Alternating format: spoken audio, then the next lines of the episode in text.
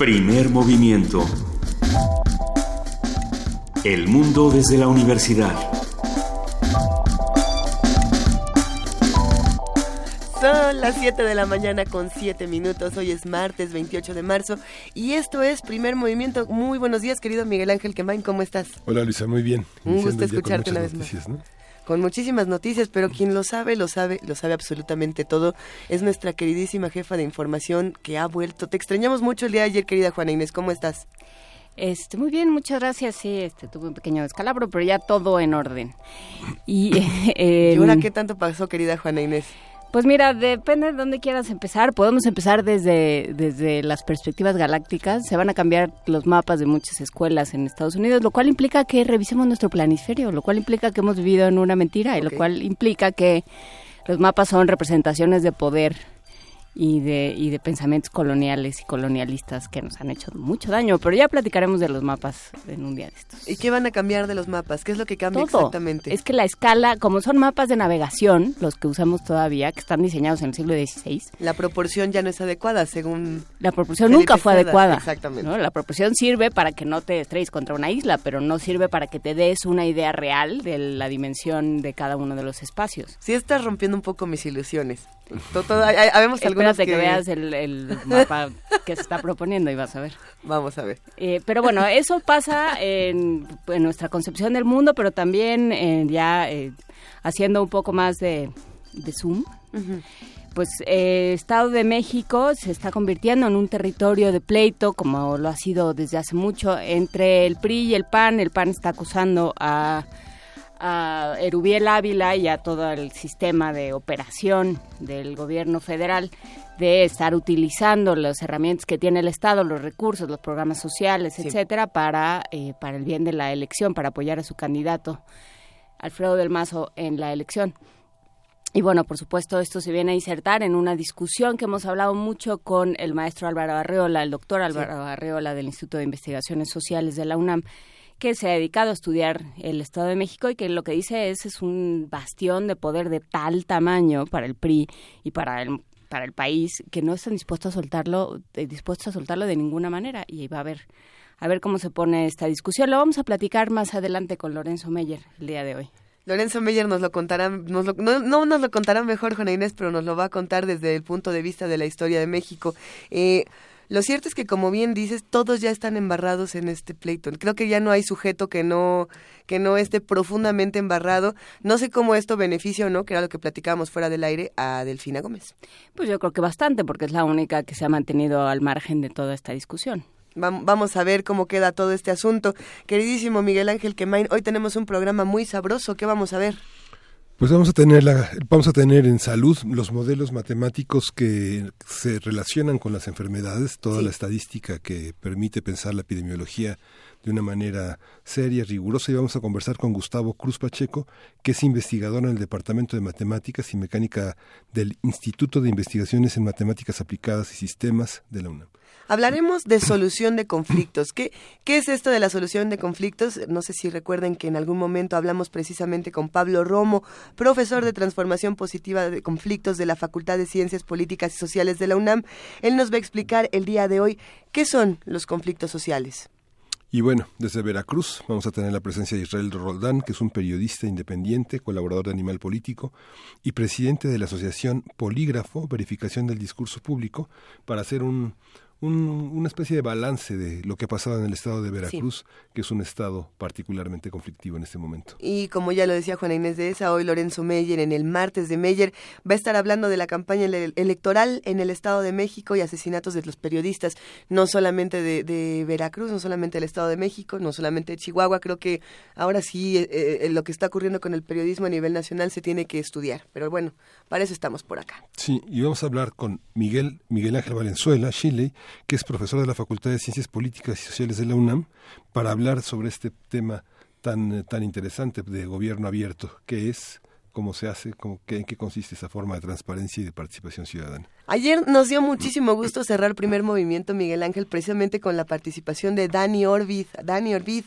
este poeta eslamero español divertidísimo que nos hizo un vértigo onomatopéyico que nos, nos mató de la risa, pero también del entusiasmo aquí eh, en primer movimiento. Y por lo mismo, hoy vamos a seguir hablando de poesía en voz alta, punto 17. Vamos a hablar esta mañana con Mardonio Carballo, escritor y poeta, que nos habla sobre su participación en este festival de Casa del Lago en el que él no solamente ha participado numerosas veces, también le ha tocado ser curador, le ha tocado hacer la, selección poética, entonces vamos a ver, pero antes de que se me olvide, a Juana Inés también le toca la poesía el día de hoy, ya que estábamos diciendo poesía, en, poesía en voz alta y poesía necesaria, querida Juana Inés, ¿te quieres echar un poema? Pues, ¿Me lo puedo echar en voz baja? sí, sí y entonces lo voy pensando en mi cabeza. ¿Ustedes adivinan a ver cuál es? Órale.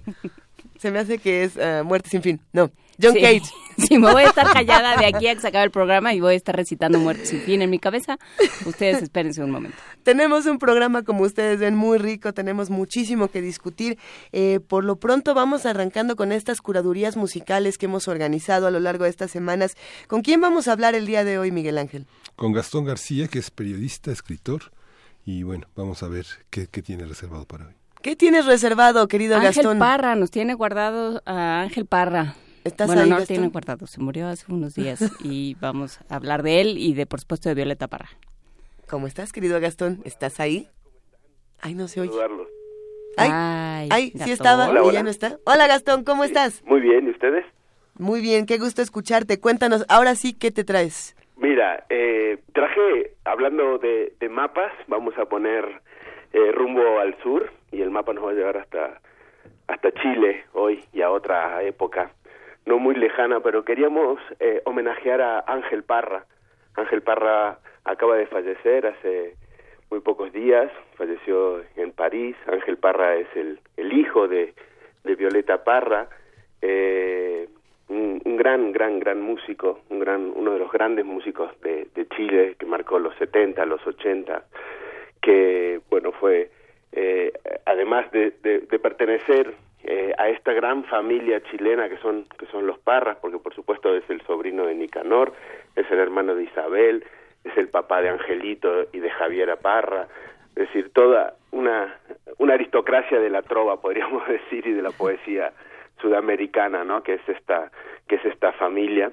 Eh, entonces quería traerles algunas canciones de, de, de Ángel Parra algunas canciones más conocidas, otras otras menos, algunas canciones en, en francés incluso, ¿no? Él vivió desde los años 70, eh, perdón, desde los años 60 en, en, en Francia, regresó en un momento a, a Chile, luego definitivamente lo expulsó la dictadura de, de Pinochet, luego de tenerlo un año preso, vino primero a México, aquí como, como tantos exiliados, México lo recibió y luego él ya decidió irse a, a París, donde vivió desde, desde entonces. ¿no?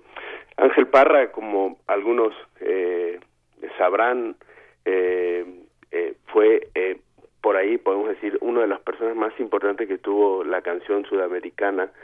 fue un gran intérprete de Paco Ibáñez, ¿no? Fue quien le abrió la puerta, a hablando de poesía necesaria, fue el que le abrió la puerta a Paco Ibáñez a, a, la canción eh, sudamericana, ¿no? Se conocieron en, en, Francia. Eh, Ángel Parra grabó discos, eh, eh, muchos de los poemas de, y canciones de Paco Ibáñez la, la, grabó en un par de discos. Grabó varios poetas, también grabó a Pablo Neruda. Y, y si quieren vamos escuchando alguna de sus canciones o platicando con lo que ustedes me digan. ¿Qué, qué quieren que, pues, eh, pues, ¿qué nos vas, qué, elegiste para nosotros? Sabemos que tuviste una, una experiencia curatorial bastante complicada. Cuéntanos, Gastón. Sí, porque una de sus grandes canciones, que es canción de, de amor o Ahí va el hombre, ¿no? Eh, son como las más conocidas.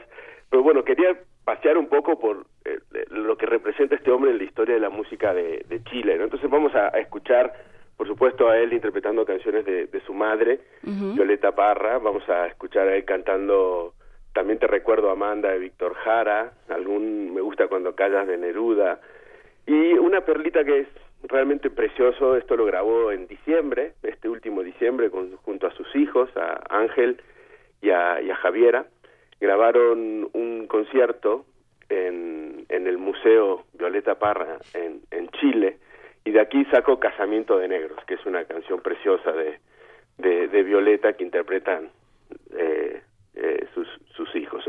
Y luego del disco que hizo eh, Ángel Parra de fiesta con Charles Brassens, también vamos a vamos a, escuchar algunas de, de, estas canciones donde traduce algunas de, de, las canciones de Brassens y bueno las hace mitad en francés mitad en español yo estuve pensando en todo esto mientras oía Parra la relación con su madre no una cosa casi inevitable imposible que que por momentos él la, la veíamos eh, por supuesto bastante celebratoria no pero hace unos años él sacó un libro que luego fue eh, fue película que hizo Andrés Good que se llama Violeta se fue a los cielos.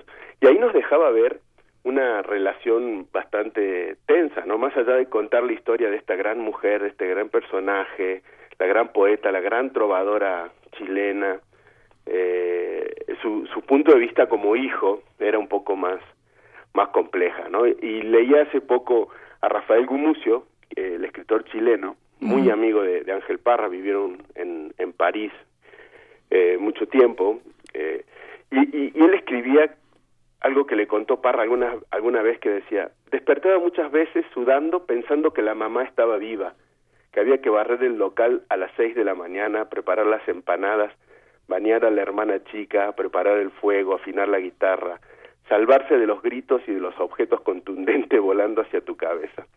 Luego me acordaba que estaba en París y que era un adulto más o menos libre y volví a dormir feliz. Esto ¿No? ya tirando tirando este ídolos del nicho tan temprano. ¿Cómo cómo? Tirando ídolos del nicho tan temprano, Gastón. No, no, la película ya lo era así, ¿eh? Quienes la, la, vimos y la disfrutamos y contaba eso, pero no, no es tirar ídolos, creo que es contarlos eh, la humanidad de, de, los ídolos y de los genios, ¿no? Violeta sin duda eh, ya, ya lo demostraba que, que era una mujer mujer muy muy muy fuerte. Pero bueno el punto de vista del hijo siempre será diferente que el que tengamos los los los demás no y sobre todo los los fans. Pero bueno él por supuesto dedicó su vida a honrar a su madre a, a cantar sus canciones a, a cuidar su su herencia artística y así lo siguieron haciendo los los hijos no Javiera que es eh, conocida por su grupo de rock Javiera y los Imposibles eh, Ángel, el otro hijo, que, Angelito, que tiene el Ángel Parra Trío, que hacen jazz y folclore chileno, él era integrante de los tres. eh, también siguen cantando las canciones del papá, de la abuela, así que yo, siento que es una familia que está todo el tiempo con la guitarra en la mano, celebrándose unos, unos a otros y, y siendo feliz de esa manera, ¿no? y revitalizando su folclore, que esa, esa es parte importante también. Así es, sí, sí, sí, sobre todo la, eh, el propio Ángel Parra eh, introduce bastante elementos de, de jazz, de orquestas, eh, hace del folclore, que era la, la, la, mera guitarra, digamos, él le agrega instrumentos y hace una cosa eh, muy, muy, muy bonita también, ¿no? Mucho más ayornada. Bueno, pues vamos a escucharla y te agradecemos muchísimo la curaduría del día de hoy. Bueno, espero que les guste. Vamos, les propongo em, em, empezar con un clásico de Violeta cantado por Ángel, que es mazurquica modernica, esta poesía trovadoresca en, en esdrújulas, muy divertida, que también cantó Joan Manuel Serrat en algún momento y otros muchos, pero bueno, aquí está con, con Ángel Parra. Muchísimas gracias, Gastón, y buen día. Gracias, Gastón. Un beso, que estén bien. Hasta luego.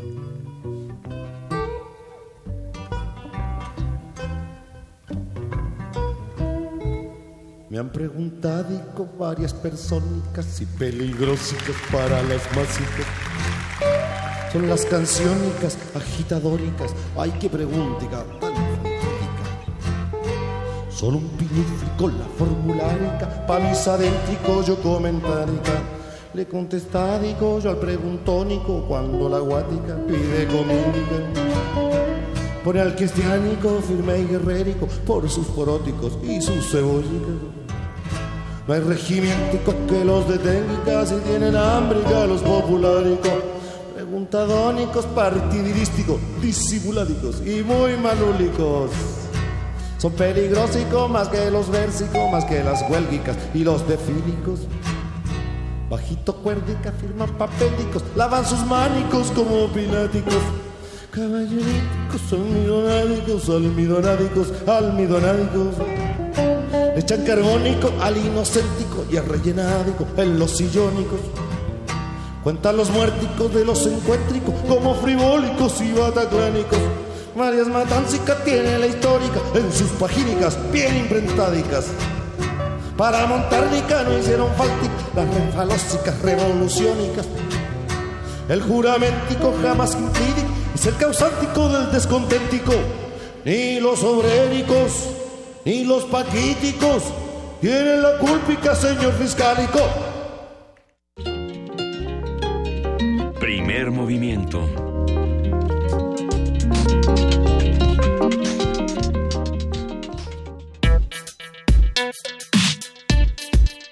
Martes de salud. La aplicación de las matemáticas a la epidemiología tiene su origen en 1760, año en que el científico neerlandés suizo Daniel Bernoulli publicó un tratado sobre la epidemia de la peste que, atacaba a Europa en ese momento. La aplicación de métodos cuantitativos a la, a la biología floreció en el siglo XX tras su éxito en la biofísica y la bioquímica. Y bueno, de ahí para adelante se pone todo mejor, querido Miguel Ángel. Sí, en 1906 Hammer W.H. Hammer formuló la ley de acción de masas para afirmar que las enfermedades infecciosas se transmiten por contacto entre un individuo susceptible y uno enfermo infeccioso, es decir, que la cantidad de contactos infecciosos por la unidad de tiempo es proporcional al número total de contactos entre individuos infecciosos y sanos. No me, no me traje mi pequeña reglita con la que cada vez que tenemos este tipo de conversaciones yo empiezo a hacer mi, mi gráfica de directamente proporcional, que es la única gráfica que sé hacer nada más porque tiene la regla. Ya, de hoy, ahorita lo platicamos porque quien está en cabina para hablarnos de todos estos asuntos es nada más y nada menos que Gustavo Cruz Pacheco, él es investigador en el Departamento de Matemáticas y Mecánica precisamente de este instituto y nos da un gustazo, querido Gustavo, que nos acompañes. ¿Cómo estás? Buenos días. Buenos días. Eh, cuéntanos un poco cómo se relacionan todos estos modelos matemáticos con las enfermedades, que es un tema que nos ha dado eh, mucho de qué hablar y mucho y muy y, muy poco de dónde buscarle. Habemos muchos que no sabemos cómo por dónde entrarle a este tema. Bueno, pues han empezado bastante bien porque lo que se utiliza de inicio, lo más importante es lo que acaban de comentar sobre la ley de acción de masas. Eh, en los en la terminología moderna, en los estudios modernos, un trabajo que, que inicia todo y que es muy importante es el trabajo de Kermack y McKendrick sobre la influenza española.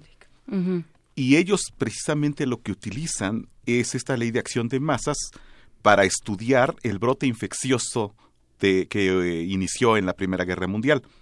Establecen unas ecuaciones que inicialmente están inspiradas precisamente en la química, en la ley de acción de masas. Y entonces ellos establecen ciertas hipótesis que en, algunos, en algunas ocasiones son buenas, en otras hay que, hay que modificarlas un poco. Por ejemplo, ellos estudian el brote primero como si fuese homogéneo. Por ejemplo, en la influenza del 2009, cuando, cuando, sí, cuando inicia en esta ciudad, uno hace la suposición de que todos estamos igualmente expuestos. Es decir, el, brote ya es homogéneo en la ciudad eh, para utilizar este modelo. Entonces, eh, uno puede cuestionar y decir, bueno, pero empezó en tal barrio. Pero el, el asunto es que se extiende tan rápidamente la influenza que en muy poco tiempo se hace homogéneo y todo el mundo está expuesto. Entonces ellos utilizan esta hipótesis de homogeneidad que se inspira precisamente en la química. Cuando haces un experimento y una reacción, tú pones una sustancia en otra, tal vez lo pongas con un gotero, por ejemplo, y desde luego la sustancia cae una en la otra en cierto lugar. Pero la reacción es tan rápida que es como homogénea y todo reacciona más o menos al mismo tiempo. Entonces está inspirado en ese tipo de ideas. Y y de nuevo, este tipo de modelos, por ejemplo, también el modelo más básico asume que, por ejemplo, la cantidad de habitantes en la ciudad es constante a través del tiempo. Esta hipótesis, de nuevo, es buena en un caso como la influenza, cuyo brote dura del orden de semanas. El número de habitantes en la ciudad, pues no cambia en semanas, ¿verdad? Si uno va a estudiar una enfermedad como el SIDA, cuyo brote infeccioso dura varios años, entonces sí ya no es buena esta hipótesis. Entonces uno tiene que estar constantemente pensando en cómo ajustar los modelos a la realidad. Y el, el, modelo de Kerman y McKendrick es muy bueno, pero bueno, tiene algunas hipótesis que uno tiene que respetar y que utilizar con cierto juicio, ¿no? La susceptibilidad de las enfermedades obliga a estas variaciones de modelos eh, de análisis matemático, por ejemplo, si algo es eh, transmisible por las vías aéreas, por ejemplo, o por contactos de sustancias líquidas, no sé, en, a través de manubrios de bicicletas, de contactos de este. Sí, el, uno puede especializar el modelo. Por ejemplo, si tiene que ser un contacto, contacto físico, o puede ser uh, que te contagies por, por utilizar objetos que otra persona utilizó uno puede eh, ajustarlos. Pero lo que es más importante eh, es si la enfermedad es por contacto directo de persona a persona o se necesita un medio de transmisión, como por ejemplo en el dengue, que no es de persona a persona, eh, es a través de un mosquito, el Aedes aegypti en este caso. Esta sí hace, hace el proceso muy diferente. El, en el dengue, en el Zika, en estas nuevas enfermedades que tenemos, se necesita un medio de transmisión que en epidemiología, en epidemiología se le llama un vector. Entonces, son estos mosquitos o algunos otros insectos. Y entonces sí necesitas estos medios de transmisiones y eso tiene que ir en el modelo, ¿no? se, se vuelve un modelo un poco más complicado. Sí. En realidad las matemáticas no son mucho más complicadas, sino que lo que se vuelve muy complicado es ajustar todos los parámetros que vienen en el modelo. O sea, de alguna manera la descripción, eh, digo, parece, parece una obviedad, pero la descripción tiene que ir correteando a la enfermedad a ver cómo se comporta. Eh, es, o sea, es algo de dos vías. Brota una enfermedad y en lo que averiguas cómo se contagia, de dónde salió, qué la transmite, etcétera, tienes que irla correteando con tus modelos matemáticos. Sí, y, al, y, y también uno ajusta y entonces la, misma realidad, en este caso la enfermedad, le dice a uno cómo ajustar los modelos. Eh, y entonces uno ajusta de nuevo los modelos y vuelve a, a ver si la realidad se, se, comporta de esa manera. ¿Qué es lo que se hace siempre en ciencia? ¿no? en, física o en biología se hace a través de los experimentos. Uno, uno siempre hace ese ajuste de varias, varias veces, ¿no? Por ejemplo, eh, a lo largo de la historia, ¿qué modelos matemáticos hemos logrado obtener para definir ciertas enfermedades infecciosas? Eh, por ahí eh, han hablado muchos de la malaria, como, como un modelo que se pudo hacer de manera muy interesante. Si no me equivoco, es este, este científico Ronald Ross, este matemático. Cuéntanos un poquito más de este. Sí, Ronald Ross se lleva el premio Nobel por su descubrimiento de que la malaria es transmitida por un mosquito. Específicamente le dan el premio Nobel por eso pero él siempre dijo que él creía más importantes sus descubrimientos matemáticos. ahí. Y, eh, y él es el que define lo que ahora se conoce como el número reproductivo básico que también se conoce como número de Ross. Y es dado, dado un individuo que, se, eh, que llega infectado a cierta población que es totalmente susceptible, cuántos casos secundarios genera eh, proporcionalmente. Si estos casos ah, secundarios proporcionalmente son menores que uno, pues se van a infectar unos cuantos y el brote epidémico va a decaer.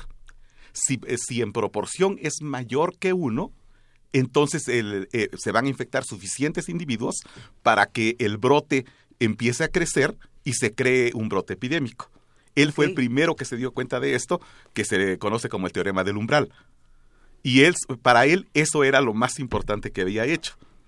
¿Y es probablemente el modelo más eh, significativo, representativo, o tenemos otros modelos que nos hayan enseñado más sobre estas enfermedades?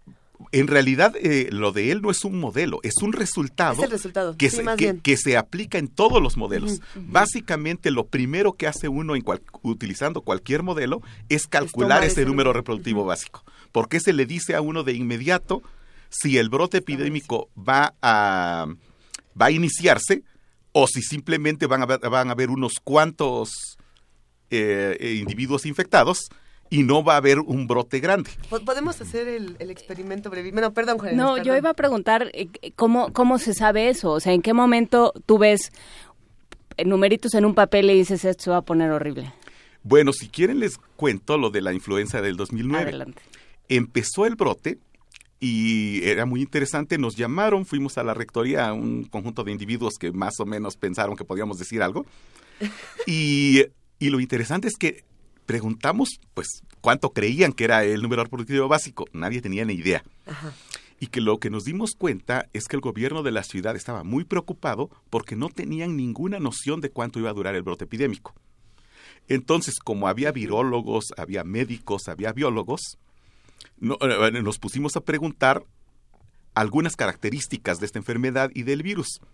Entonces, de nuevo, con el modelo de Kerbach y McKendrick, eh, solo necesitábamos ajustar dos parámetros para calcular el número reproductivo básico.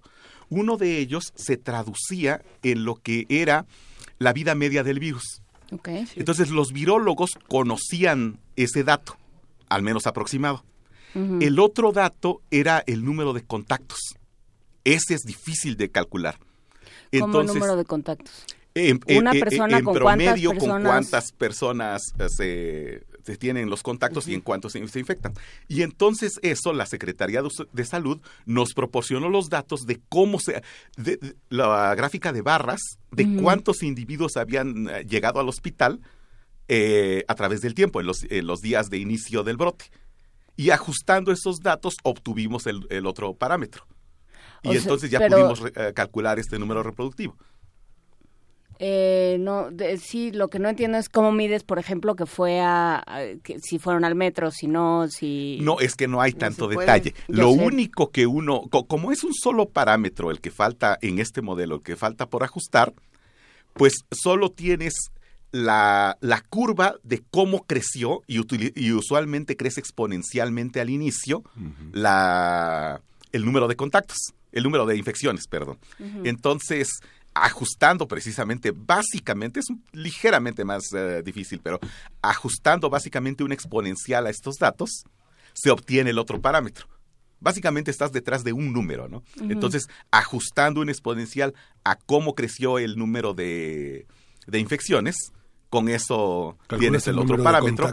Y entonces ya puedes, en este modelo muy simple, eh, calcular el número reproductivo básico.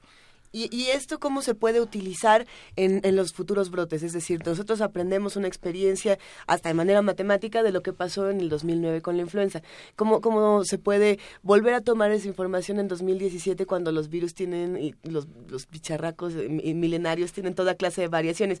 Porque por aquí nos preguntaban precisamente la evolución del VIH-Sida y cómo estos datos matemáticos podrían variar de los años 70 a los 2017. ¿Qué pasa con esta información? Sí, desde luego, eh, estos parámetros varían. En el caso del SIDA es, eh, es un problema un poco más difícil porque hay, que, hay, que, hay que clasificar la población, hay que dividirla en dos, que son hombres y mujeres. Y si uno quiere más detalle, hombres, mujeres, homosexuales, eh, porque son las poblaciones que van a interactuar entre sí y van a dar los contagios. En el caso de la influenza, por ejemplo, el virus es susceptible a la temperatura. Y los virólogos nos decían, eh, cuando, la, cuando la temperatura es más baja, el virus suele durar más tiempo. Entonces, por ejemplo, ajustamos eso a, a, dos días más de vida de media del virus y nos dio que en un invierno muy crudo, el número de, de infecciones iba a ser del orden cerca del doble de la que fue en el primer brote. Y eso sucedió del orden de unos cinco años después. Entonces los parámetros se van modificando, algunos por la biología de los agentes infecciosos, como el virus en este caso, otras por la modificación del comportamiento de la gente. En el caso específico del SIDA, la comunidad homosexual en los ochentas tenía una cantidad de actividad sexual enorme con múltiples parejas. Eso, después de que vieron el brote de SIDA, se modificó bastante la comunidad homosexual dejó de tener tantas parejas, empezó a utilizar preservativos, entonces el, número de contactos sexuales de riesgo se modificó drásticamente. Y eso hizo que la infección de SIDA bajara bastante en las próximas décadas. Y volviendo a, la infección H1N1, una vez que tuvieron este número, una vez que llegaron a este número, ¿qué se hace con eso? O sea, una vez que los, los matemáticos, los virólogos, todo este equipo de, de especialistas da un número, ¿qué sucede? Bueno, en este caso, el, el, modelo de Kermack y McKendrick, que es un sistema de ecuaciones diferenciales, ya entonces tienes los parámetros involucrados en el sistema y puedes resolver, por ejemplo, numéricamente. Resolvimos el, sistema numéricamente, ajustamos algunas cosas para hacerlo ah, un poco más realista y predijimos la duración del brote. Entonces predijimos que el brote duraba pues del orden de unos, ya no lo recuerdo bien, pero de unos, de unos cerca de 15 días. Dimos la fecha posible de final del brote y pues esto es muy importante porque ayuda a las autoridades de salud, a las autoridades del gobierno, a planificar cómo levantar las medidas sanitarias, por ejemplo, en este caso. Entonces discutimos con la gente en qué momento se podían levantar las medidas sanitarias, abrir de nuevo la ciudad, porque si recuerdan estábamos en cuarentena. Entonces este tipo de e, el saber cómo iba a evolucionar y cuánto iba a durar el brote epidémico ayudó a planificar cómo levantar las medidas sanitarias.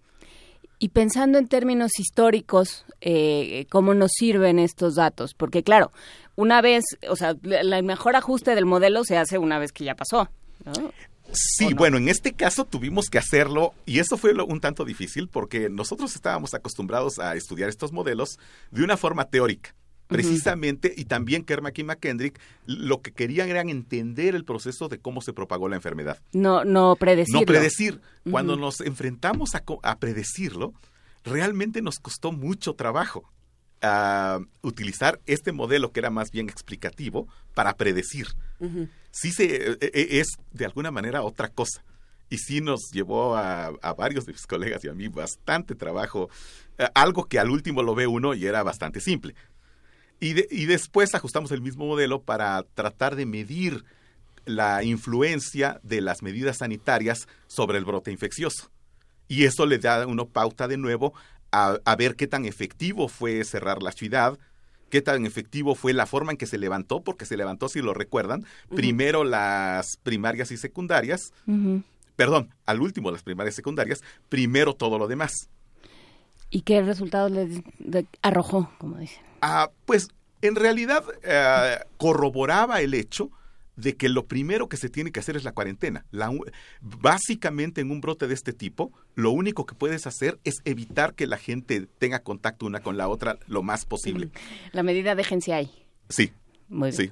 Ya, ya nos están complicando aquí más las cosas porque nos preguntaron precisamente si todavía se dividen los modelos matemáticos en determinísticos y estocásticos. Sí, desde luego. a ver, vamos poniéndonos de acuerdo. Hagan de cuenta que no estudiamos matemáticas. Sí, fíjense, e, e, es, e, eso es muy importante, sí. Eh, al principio utilizamos este modelo determinista. No hay probabilidad, todo, todo se hace en promedio y ya. Después, por ejemplo, bueno, una cosa que nos importaba mucho era saber si esta hipótesis de homogeneidad en la ciudad era, era una buena hipótesis, era bastante precisa. Entonces utilizamos un modelo de difusión para calcular en cuánto tiempo se, se homogeneizaba la, la, infección en la ciudad y nos dio del orden de dos o tres días. Entonces, eh, eh, la hipótesis era buena, porque el, agente infeccioso llegó, el virus llegó, y en muy poco tiempo se homogeneizó en la ciudad. Esto tiene que ver con el hecho de que mucha gente se infecta y pocas presentan síntomas. Del, del orden de una de cada 700 personas infectadas presenta síntomas suficientemente graves para llegar al hospital. Mm. Entonces, el problema eh, con las influencias es que como es tan poca la gente que llega a los, a los hospitales... 699 que están ahí sueltos. Que están ahí sueltos, andan infectando a los demás. Entonces, eh, aquí utilizamos un modelo que es un poco probabilístico. Y claro, sí, sí, siempre se pueden dividir los modelos entre los que son deterministas y los que son estocásticos probabilistas. Y usualmente lo que uno hace es utilizar como que los dos, de uno en apoyo del otro. En el caso de las enfermedades infecciosas, como por ejemplo las enfermedades que gastrointestinales, eh, el uso del agua, las heces fecales, ¿hay, un, ¿hay modelos para calcular una Ah, estadística? Sí, ese- claro. fue- De hecho, es muy interesante. La precisamente de los primeros modelos que se utilizaron fue para este tipo de enfermedades en Inglaterra, Ajá. donde precisamente hubo un brote. Na- en aquel tiempo nadie sabía qué cosa lo provocaba y se utilizaron matemáticas, un tanto de estadística, un tanto de ir graficando cómo se, cómo se comportaba el brote y lo que ahora se conoce como curvas de nivel. Y con esto se dieron cuenta, primero, de que era el agua. La- la- la- eh, cerca del río, de- del Támesis en, en Londres, había, había más infectados. Y lo hicieron sufic- con suficiente cuidado para darse cuenta cuál era el pozo de agua que estaba creando la mayor cantidad de infecciones. En- y, y entonces, primero, se dieron cuenta que el agua, eh, y eso fue muy importante, nadie sabía que, que el agua era lo importante. Sí. En, en estos casos del cólera, por ejemplo, había, a la gente se le ocurría todo tipo de cosas. Por ejemplo, una de las cosas que, se solía hacer cuando había un brote infeccioso era disparar cañonazos de salva. Eh, ah, por alguna razón se les ocurrió que eso ayudaba. La pólvora limpia mucho el ambiente. Esto, por ejemplo, viene en el amor en los tiempos del cólera. Vi- Viene esto, que se disparaban cañonazos. Sí. Y claro, no tenía nada que ver, ¿no? Pero, pero a la gente se le ocurre lo que sea si es que no tiene una buena idea de qué está ocurriendo. Simplemente con graficar el número de casos espacialmente, con eso se logró da- dar cuenta a la gente, una que era el agua lo que estaba transmitiendo y otra específicamente qué pozo en la ciudad era el que estaba creando la mayor cantidad de infecciones. ¿Dó- ¿Dónde podemos saber más de todos estos temas? ¿Como cuándo podrán tener alguna discusión cercana, por ahí del 20 de abril? Yo no sé, que, que, que nos vayan a invitar. Sí, de hecho estaría bien. De hecho, va a haber una conferencia en el IMAS de la profesora Jocelyn Lega, el, precisamente el, el 20 de abril a las 12.30 pm. La, la conferencia se llama Tres modelos para ayudar a entender la propagación de enfermedades transmitidas por mosquitos. Ella principalmente, sí, Zika, dengue, Chikungunya. malaria, ah, chikungunya, todas las que se transmiten por mosquitos. Ah, la profesora Jocelyn Lega de la Universidad de Arizona precisamente lo que hace son estos modelos para entender cómo se comportan los mosquitos, cómo se, cómo se propagan, cómo se mueven espacialmente. Es un problema muy complicado. Eh, ah, en- en Este es un modelo, digamos, estocástico de por lo que estamos charlando. Sí, Ajá, ella hace modelos proba- probabilísticos y hace modelos deterministas. Deterministas, De nuevo, utiliza los dos. Le- el problema de cómo se transmiten, cómo se mueven los mosquitos es muy complicado. A escalas grandes hay una difusión y todos eh, se van extendiendo. A una escala más pequeña hay una agregación. Los mosquitos tienden a, a concentrarse. Entonces se vuelve un problema muy complicado. Sí. Entonces será muy interesante escucharla. ¿Dónde, ¿Dónde nos vamos a ver el, el Eh, 20 de abril? en el auditorio de Limas, en el circuito exter- exterior en, perdón, escolar, en Ciudad Universitaria. Excelente. Ya, de hecho, ya tenemos por acá el cartel y lo vamos a compartir en nuestras redes sociales para todos los que estén interesados en estos modelos, en cómo replicarlos y en cómo no estar eh, propagando bicharracos por todos lados. Eh, va- vamos a compartir todo esto y tenemos todavía muchos días para seguir con esta conversación, para ir abonando más y para ver qué, qué tantas dudas vamos guardando para, para la doctora. Ha sido un verdadero placer, Gustavo Pucruz Pacheco, que nos acompañes esta mañana. Muchas gracias. Pues Muchas nosotros gracias. seguimos aquí en primer movimiento, gran conversación. Cuéntenos qué, qué modelos matemáticos ustedes conocen. Primer movimiento.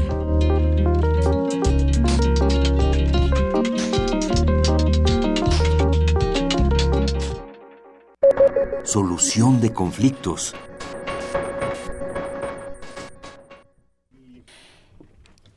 Son las 7:46 de la mañana. Empezamos con esta con, con esta cápsula de solución de conflictos con Pablo Romo, profesor de transformación positiva de conflictos de la Facultad de Ciencias Políticas y Sociales de la UNAM.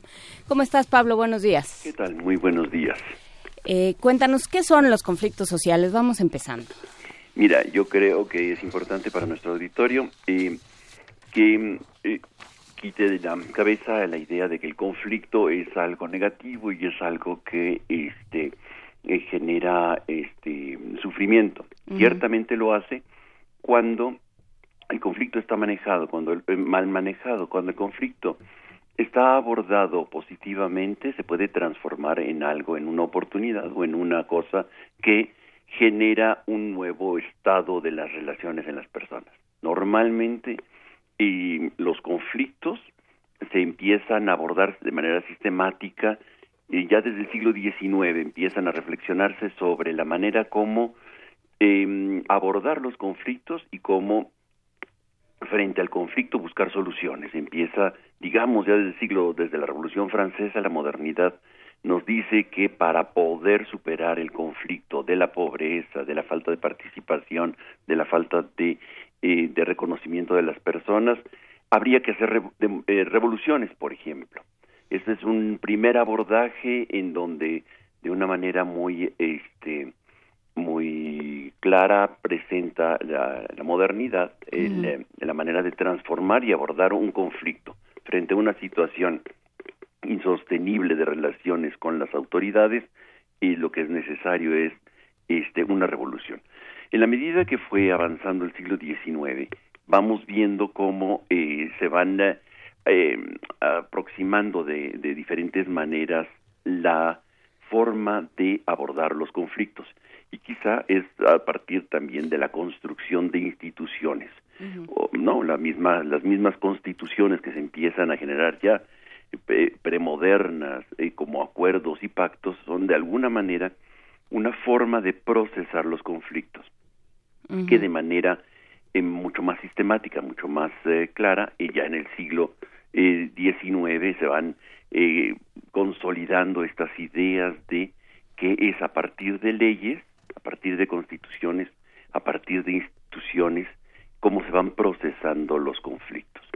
Los conflictos es, eh, eh, siempre han existido y la manera de abordarlos es la diferencia, como una oportunidad o como un eh, momento de sufrimiento, de tensión y de dominio.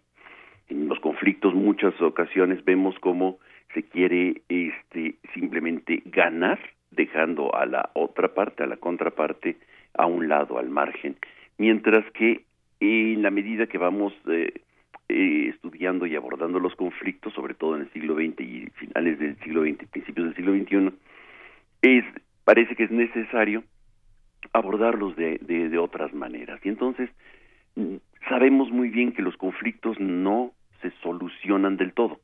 Por eso nos gusta mejor la palabra transformar. Eh, pero, y, sin embargo, le, fuimos justamente eh, tomando miedo al, conflicto de alguna forma, ¿no? Supongo que emanado de estas, de estas revoluciones, de estas guerras que terminaron siendo muy sangrientas y muy costosas, le fuimos eh, tomando miedo al conflicto y, y, cómo estamos ahora. Si esto es así, ¿cómo estamos ahora? Yo creo que, yo creo que las sociedades, este, mientras más primitivas somos, más recurrimos a la violencia como método para solucionar o para transformar nuestros conflictos. Mientras más primitivos, eh, mientras menos herramientas eh, técnicas, espirituales, éticas, sociales, políticas son, tenemos, o mientras menos capacidad y más asfixia tenemos en nuestro interior, eh, utilizamos menos herramientas para poder transformar conflictos. En la medida en que eh, tenemos herramientas, conocimientos, capacidades, espacio para poder eh, generar eh, un etos necesario para poder reflexionar, analizar, somos más capaces de transformar nuestros conflictos de una manera más pacífica. Y bueno, se necesita mucha fuerza para poder acercarse frente a la violencia con una acción no violenta, ¿no? Pero en realidad siempre los conflictos se están abordando de, una manera de una manera en la tensión entre la violencia y no violencia. Estas, estas escuelas o estas reflexiones sobre el conflicto social se dan también en el contexto de la necesidad de la paz. Cuando somos capaces de destruirnos completamente, o por ejemplo la batalla de Magenta, en donde las muertes fueron tan vastas, eh, los sobrevivientes quedaron consternados y dijeron tenemos que buscar la manera de encontrar otros caminos para dirimir situaciones de, de diferencia, percibida o real. Y entonces este, empiezan a construir instancias a nivel internacional que busquen la manera de mediar en los conflictos, buscar este cómo generar y construir política, hacer política, una palabra tan espantosa para nuestro país y para muchos en este momento, ¿no? Hablar de política, pero en realidad la política es un medio no violento de transformar diferencias, ¿no? Y de alguna manera hoy hay no solamente políticos, sino mediadores profesionales que están trabajando en la transformación positiva de conflictos. Hoy en México eh, se multiplican los conflictos, los, los estamos viendo, y los mediadores sociales eh, tienen, eh, hay muy pocos en el país y hay realmente pocas herramientas que conozcan para em, que puedan abordar la, la conflictividad social. Quizá a lo largo de estas pequeñas cápsulas que vamos a ir teniendo en Radio NAM, pudiéramos ir conociendo cuáles pueden ser algunas de las herramientas para el, abordaje de los conflictos sociales. Sí, hoy, por ejemplo, se anuncia la muerte de uno de los compañeros de Mandela en toda la lucha de, del apartheid y esa es una forma de entender la solución de conflictos, ¿no? Pero no, pero, pero vamos, no es fácil. Claro. Por ejemplo, el, caso, eh, justamente, el caso de Mandela es como muy emblemático para la transformación positiva de los conflictos frente a una situación en la que parecía que no había eh, más que el camino de la violencia para terminar con el apartheid, eh, Mandela y su equipo, su gente, em, eh, generan un procesos, caminos no violentos de abordaje, de enfrentar la situación. Creo que es muy interesante el, ejemplo de Mandela, otros ejemplos como el de Gandhi también, por supuesto, en donde vamos viendo cómo frente a la violencia ya extrema en el caso de Gandhi o eh, la violencia estructural en el caso de Mandela, el abordaje del conflicto se da eh, de una manera con mucha más inteligencia, tratando de utilizar las pobres instituciones que existen, en algunos casos racistas como las que existían, pero eh, buscando otros instrumentos extralegales que pueden generar presión para transformar la realidad. Y ahí está una de las claves fundamentales de la transformación positiva de conflictos hoy y que tiene tanta vigencia, sobre todo frente a la crisis de la credibilidad de las leyes, de la aplicación de las leyes, es indispensable generar estrategias no violentas en donde eh, ayude eh, a, generar este, presión suficiente para transformar la realidad. Una de ellas es eh, los medios de comunicación. Otro, las redes sociales, por supuesto. Otro, análisis adecuados, un eh, análisis para encontrar actores sociales que puedan estar fortaleciendo las causas eh, necesarias. Por ejemplo, estas campañas que vemos en donde eh, no actrices conocidas hablan en contra de la violencia de género, por ejemplo, ¿no? Mujeres. Y lo vemos muy claramente en este tipo de buscando presiones, campañas, etcétera. Entonces, hay una serie de estrategias importantes que van generando y van construyendo la posibilidad de transformar situaciones que estructuralmente son, eh, digamos, o aceptadas o legalmente reconocidas y que eh, no permiten tan fácilmente los cambios y que solamente es a través de movilizaciones, a través de conciencia, a través de otro tipo de herramientas este, que nos permitan hacer una transformación positiva del conflicto. Lo estamos viendo, por ejemplo, eh, campesinos exacerbados en su relación con las mineras o con los eh, parques eólicos, este, en donde unos y otros la única manera de expresarse es a través de bloqueos de carreteras y violencia, ¿no? Y este, ¿por qué? Porque las instituciones no están dando margen eh, suficiente o capaz para poder hacer una transformación eh, legal o es demasiado lento o no tienen credibilidad. De ahí que las mediaciones sociales sean importantes que tengan credibilidad para poder intervenir en los conflictos. Doctor, quería preguntarle, en la, en la psicología de grupos, tanto en la psicología como en el orden del psicoanálisis, de la antropología, de la etnología, hay una, hay una perspectiva de cómo funcionan los grupos, los grupos de adultos, los grupos de adolescentes, incluso los grupos de niños. ¿Cómo, cómo entender eh, esta parte de lo masivo y de lo personal en términos de conflictos que tienen que ver hoy con nuevas eh, herramientas para como el coaching. Es esta estas nuevas profesiones de este pseudoterapeutas pseudoarmonizadores de los entornos sociales cómo cómo se ven desde las ciencias sociales que interactúan que son heterogéneas y que buscan entender las perspectivas desde, distintos puntos de vista incluso de la filosofía la antropología eh, el psicoanálisis la psicología general Mira, yo creo que es muy pertinente la pregunta porque estás señalando justamente una cuestión de, de comportamiento eh, humano en eh, cómo se diferencia etariamente y en contextos diferentes. Cuando transformas tú el contexto, puedes transformar la conducta y de tal manera que, o al menos no cambiarla, eh, estoy hablando de, de procesos en los cuales se generan transformaciones y que pueden conducir hacia hacia menos violencia o hacia más violencia. Esos, hay muchísimos experimentos, los, los, lo conocemos muy bien desde la Segunda Guerra Mundial, este tipo de experimentos en condiciones este, de, de, de, hacinamiento, de encerramiento, de, de miedo, bajo miedo, etcétera. Lo estamos viendo nosotros, ¿no? Los, los, hay, hay construcciones artificiales de, de climas sociales para inhibir, eh, digamos, conflictos, tensiones o manifestaciones eh, problemáticas. Lo vimos, por ejemplo, muy al principio de este año, cuando el, levantamiento, cuando se elevaron las gasolinas, el gasolinazo. Es muy probable que los diseñadores de conductas sociales hayan generado este tipo de saqueos en masivos en muchos lugares perfectamente diseñados este para eh, generar miedo, inhibir inhibir la protesta y mantener a la gente en un estado de, shock. E, es decir, el conflicto social está muy ligado a lo que estás comentando, a la necesidad de contextos eh, capaces para eh, responder de manera pacífica a menos que tengas, eh, como el caso de Mandela, como el caso de Gandhi, como el caso de los grandes hombres y mujeres que que, que, se enfrentan a situaciones de extrema violencia o de violencia y que son paradigmas para nosotros de entereza interior, espiritualidad, eh, principios éticos fundamentales.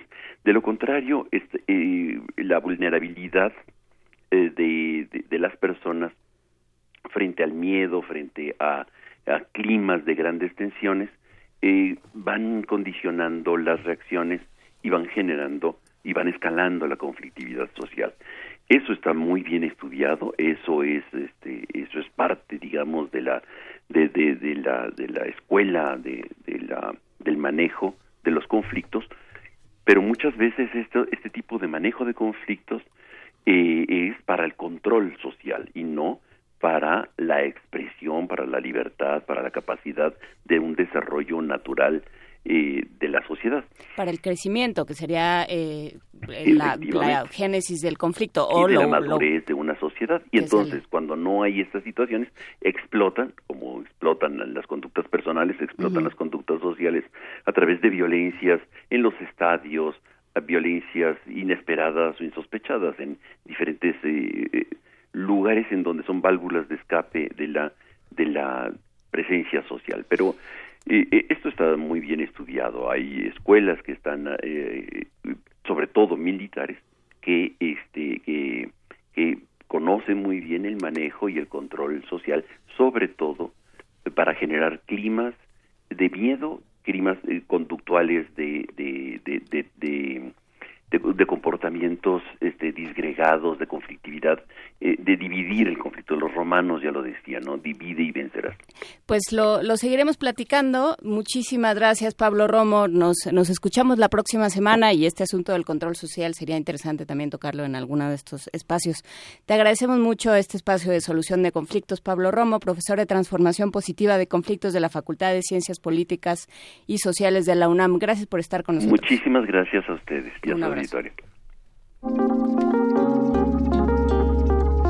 Primer movimiento. Hacemos comunidad.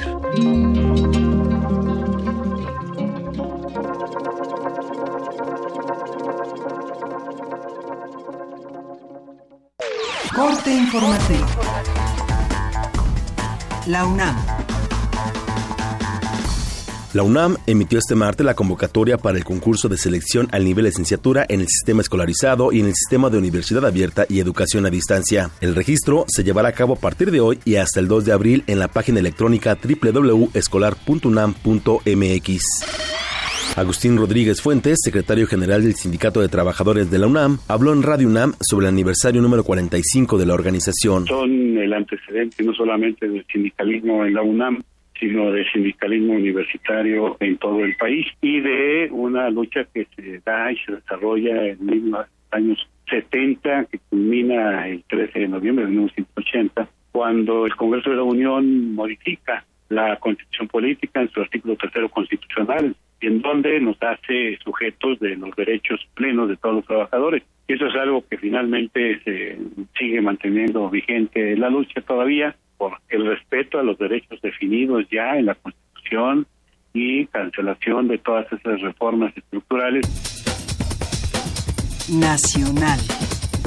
Un camión de la Policía Militar fue atacado en la comunidad Guadalupe Piletas, Puebla, por una presunta banda de saqueadores de ducto de Pemex, quienes dispararon desde una camioneta. La agresión dejó ocho soldados lesionados, quienes también fueron apedreados por los lugareños que apoyaban a los delincuentes. Raúl Cervantes, Procurador General de la República, aseguró que Estados Unidos reconoce sus debilidades y en materia de seguridad no puede sin la ayuda de México, por lo que es necesario reforzar los lazos entre ambas naciones. Ricardo Anaya, presidente nacional del PAN, acusó al gobierno federal de intervenir en las elecciones a la gubernatura del Estado de México a través de más de 100 visitas de miembros del gabinete en los últimos siete meses. Hemos venido denunciando no solamente como Partido Acción Nacional, sino todos los partidos políticos prácticamente con presencia en la entidad, que el gobierno tanto federal como estatal están haciendo todo tipo de entregas, de apoyos, de dádivas, pidiéndole a la gente copia de su credencial de elector y condicionando esos apoyos al voto de los ciudadanos. Y tercero, la semana pasada, como ustedes saben, presentamos una denuncia ante la FEPADE porque la nueva modalidad es que entregan los apoyos y las dádivas a través de organizaciones que están directamente vinculadas al PRI. Miguel Ángel Mancera, jefe de gobierno de la Ciudad de México, pidió a militantes del PRD definir si quieren quedarse en el partido o irse con Andrés Manuel López Obrador. En entrevista radiofónica, Mancera aseguró que el PRD seguirá destacándose, por lo que habrá más reacomodos. Economía y finanzas.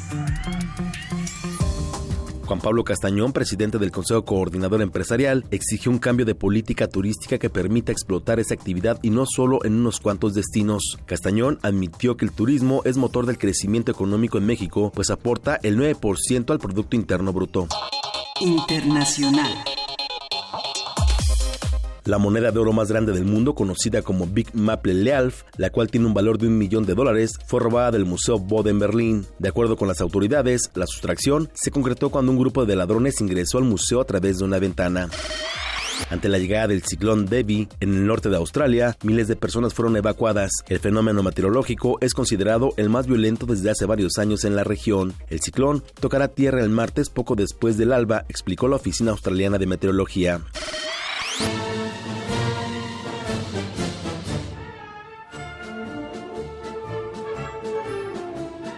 Como hoy.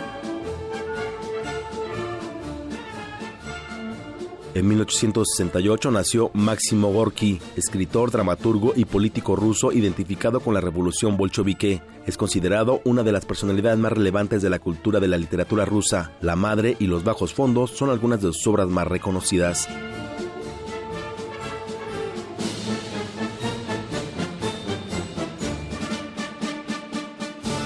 Hasta aquí el corte, en una hora más información. Escuchas XEUN Radio UNAM.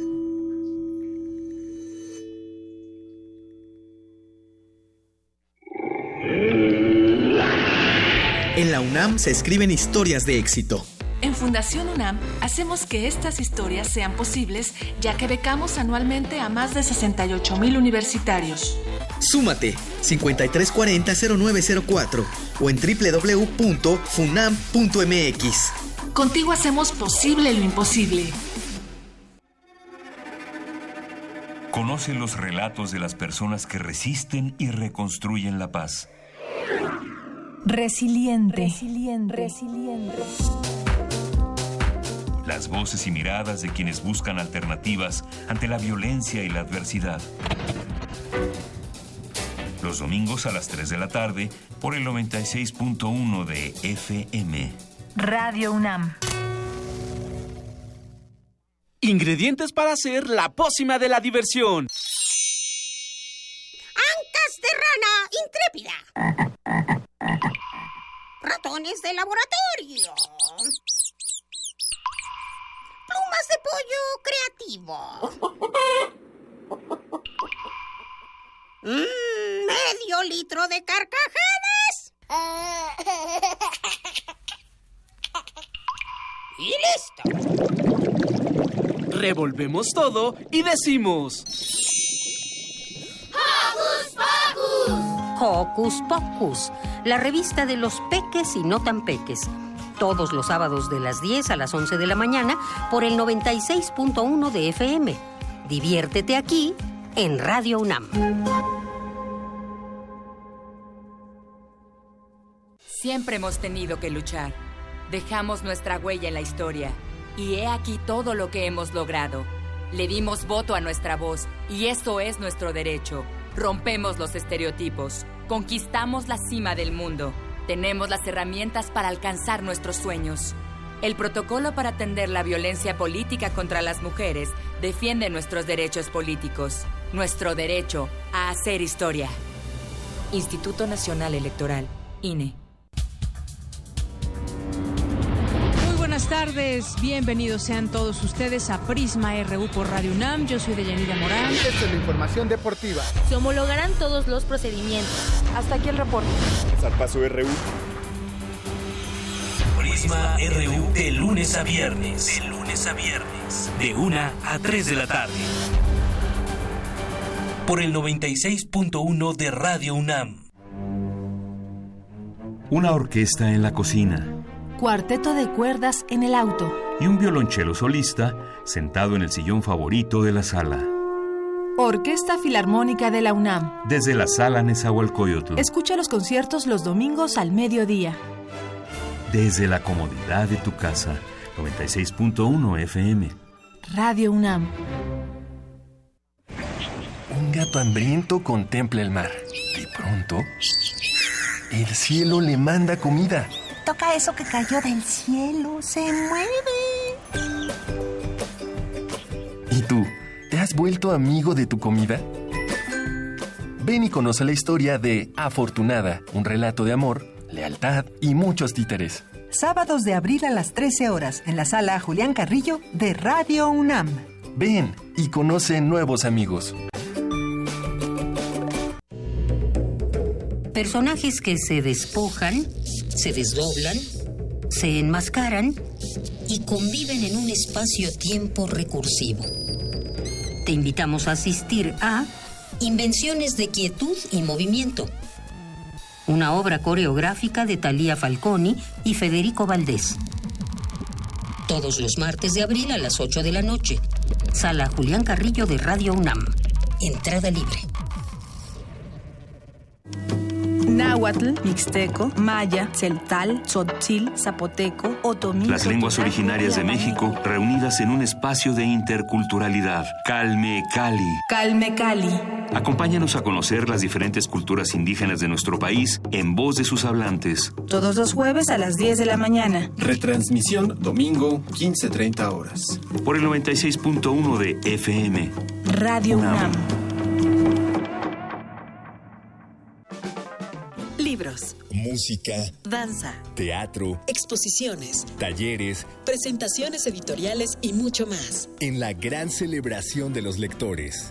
Fiesta del Libro y la Rosa, 21, 22 y 23 de abril. Centro Cultural Universitario. Invita a la Universidad Nacional Autónoma de México a través de la Coordinación de Difusión Cultural. Entrada libre. Consulta sedes alternas y cartelera en www.universodeletras.unam.mx. Una galería para descubrir sonoridades del mundo poco conocidas. Abre la puerta del Gabinete de Curiosidades. Serie que recupera y analiza audios y grabaciones de diversos archivos sonoros. Domingos a las dos y media de la tarde con Frida Saldívar y Luisa Iglesias. Somos coleccionistas de sonidos. 96.1 de FM. Radio UNAM. Búscanos en redes sociales, en Facebook como Primer Movimiento UNAM y en Twitter como P Movimiento o escríbenos un correo a primermovimientounam@gmail.com. Hagamos comunidad. Y son las dos, las 8 de la mañana con 12 minutos. Juana Inés, algo ibas a decir. Te vi que levantaste el dedito inquisidor. Sí, pero era para fuera del aire. ¿De qué están hablando ustedes cuando están fuera del aire? Nosotros estamos fuera del aire a veces, pero de la imaginación. Pero ya nadie está fuera del aire si le hemos de creer a las teorías de la conspiración. Hijo. Nadie está fuera del aire, y menos del aire de las redes sociales, donde le mandamos un gran abrazo a Martelena Valencia, a Mirna de la Garza, por supuesto que le mandamos el abrazo a R. Guillermo, a Marta Elizondo, a Mayra Elizondo, perdón, al Zarco. ¿Quién más nos escribe? Refrancito, Flechador del Sol, Guadalupe. Hay muchos comentarios entre que les han gustado y no les han gustado algunas cosas que hemos discutido. Lo bueno es que aquí podemos estar en desacuerdo y seguir generando conocimiento a partir de estas discusiones. Por lo mismo, nuestros amigos de la universidad nos han compartido unas notas bastante buenas, querido Miguel sí, Ángel. Fíjate que el orden jurídico de Estados Unidos es el mejor aliado de México en la defensa de los derechos individuales de los migrantes. En ello coincidieron especialistas y exfuncionarios públicos en relaciones exteriores de nuestro país. Jorge Díaz preparó la información sobre este tema. El orden jurídico de Estados Unidos es el principal aliado de México en la defensa de los miles de migrantes que se encuentran en ese país, coincidieron en señalar especialistas en relaciones exteriores y derecho internacional, que se dieron cita en la Fundación Miguel Alemán para discutir la posibilidad de denunciar y contrarrestar las medidas del gobierno norteamericano. El ex canciller y ex embajador de México en Estados Unidos, Bernardo Sepúlveda Amor, planteó cuatro instancias de defensa de los mexicanos en organismos internacionales. Hacer valer la quinta enmienda constitucional de ese país, que estipula que ningún ciudadano y extranjero puede ser vulnerado en sus derechos individuales al acudir ante el Consejo General de Derechos Humanos de la ONU para exigir respeto a nuestros connacionales, aprovechar la reunión de la OEA en México en junio próximo para denunciar estas violaciones y, por último, acudir a la Corte Internacional de Justicia. La posibilidad de eh, formular eh, una opinión consultiva ante la Corte Internacional de Justicia. Este procedimiento puede llevar más tiempo porque se necesitaría reclutar un número suficiente de eh, votos en la Asamblea General de Naciones Unidas para efectos de que se eh, defina el tipo de pregunta que se formulará para la opinión consultiva de la Corte. En su intervención, Porfirio Muñoz Ledo, representante permanente de México ante la ONU, destacó que el conflicto que nos ocupa no es un diferendo binacional, sino un rechazo internacional e incluso propuso acudir ante el Consejo de Seguridad de la ONU para denunciar los hechos.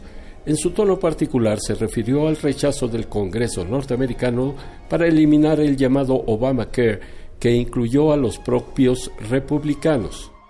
Tenemos la oportunidad extraordinaria de ser los adalides de una causa que comparte la comunidad entera, la humanidad entera, y que ya está siendo mayoritaria en los Estados Unidos. Ya acaban de parar a Trump, los propios republicanos, en el asunto de Obamacare, tal vez inspirados por la Virgen de Guadalupe, porque ya está contra las cuerdas sin que hayamos hecho nada nosotros. Claude Heller, ex representante de México ante la OEA, señaló que acudir ante el Consejo de Seguridad de Naciones Unidas no es la mejor manera de defender a los mexicanos porque ni somos parte del Consejo y los integrantes permanentes tienen el derecho de voto, que significa unanimidad ante ese tipo de circunstancias. Recordemos que América Latina está muy dividida, lo estamos viendo hoy en día en el caso de la OEA y creo que eso va a ser el gran tema de la OEA en junio, que va a ser el caso de Venezuela. Y sabemos muy bien que esta es la mayor controversia que se está viviendo a nivel internacional.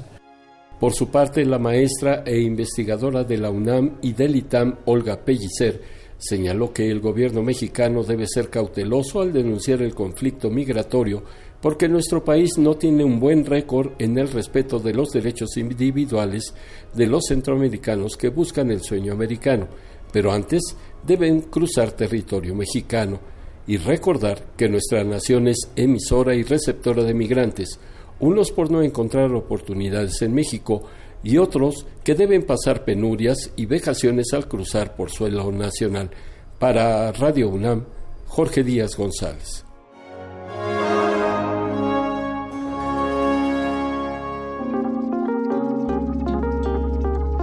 Primer movimiento Hacemos comunidad.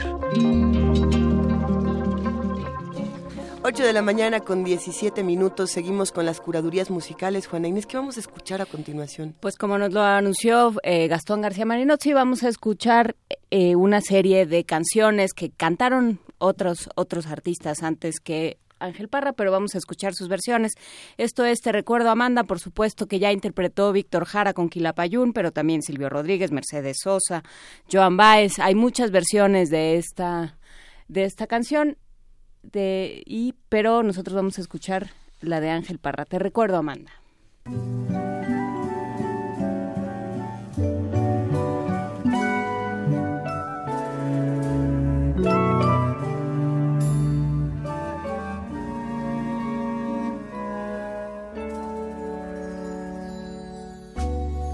Recuerdo Amanda, la calle mojada, corriendo a la fábrica donde trabajaba Manuel. La sonrisa ancha, la lluvia en el pelo, no importaba nada, ibas a encontrarte con él, con él, con él, con él.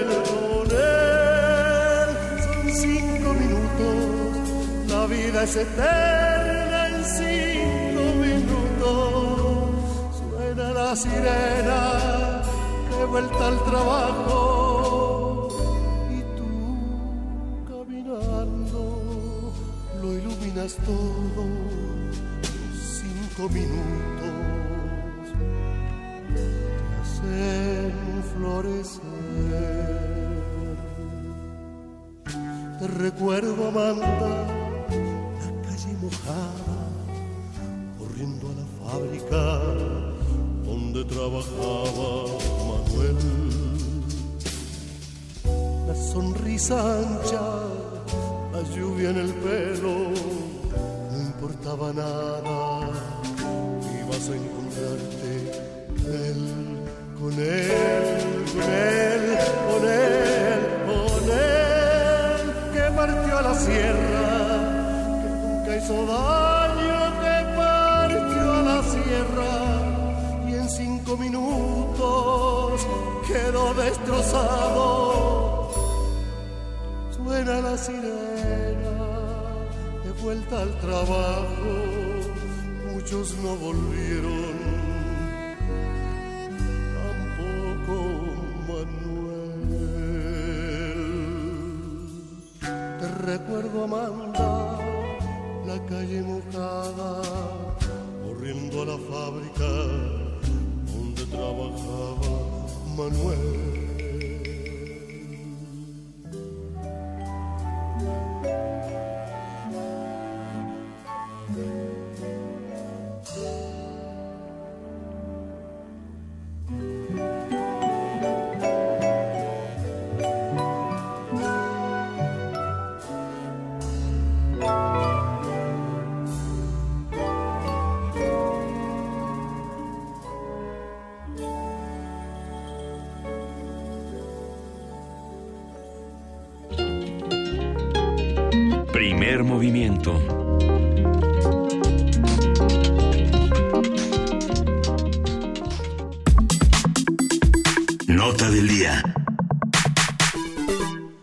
Hoy es martes de Meyer, o como ustedes saben, Lorenzo Meyer, cada martes, profesor investigador universitario, nos acompaña aquí en primer movimiento y nos, nos ilustra de una manera muy particular. ¿Cómo estás, querido Lorenzo Meyer? Buenos días. Eh, pues no sé si los días van a ser buenos porque a cómo andan las cosas en ese país, pero... Días más o menos, pero son buenos porque, porque podemos charlar, querido Lorenzo.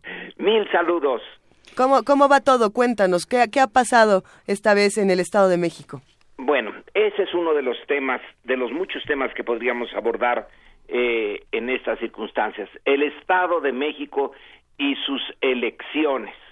Bueno, pues lo que podemos eh, constatar ustedes, yo y desde luego quienes viven en el Estado de México y los que se enteran por algunos de los medios eh, de información en otras partes del país, es que se está llevando a cabo una elección típica de los tiempos clásicos del PRI, cuando lo normal, lo natural era tener solo un candidato y la seguridad de su triunfo. Bueno, esa parte ya no está, eh, ya son por lo menos tres candidatos eh, importantes, pero las formas como el PRI está apoyando al suyo, al señor eh, del Mazo, pues recuerdan enormemente, es más, son tan parecidos como una gota de agua a otra,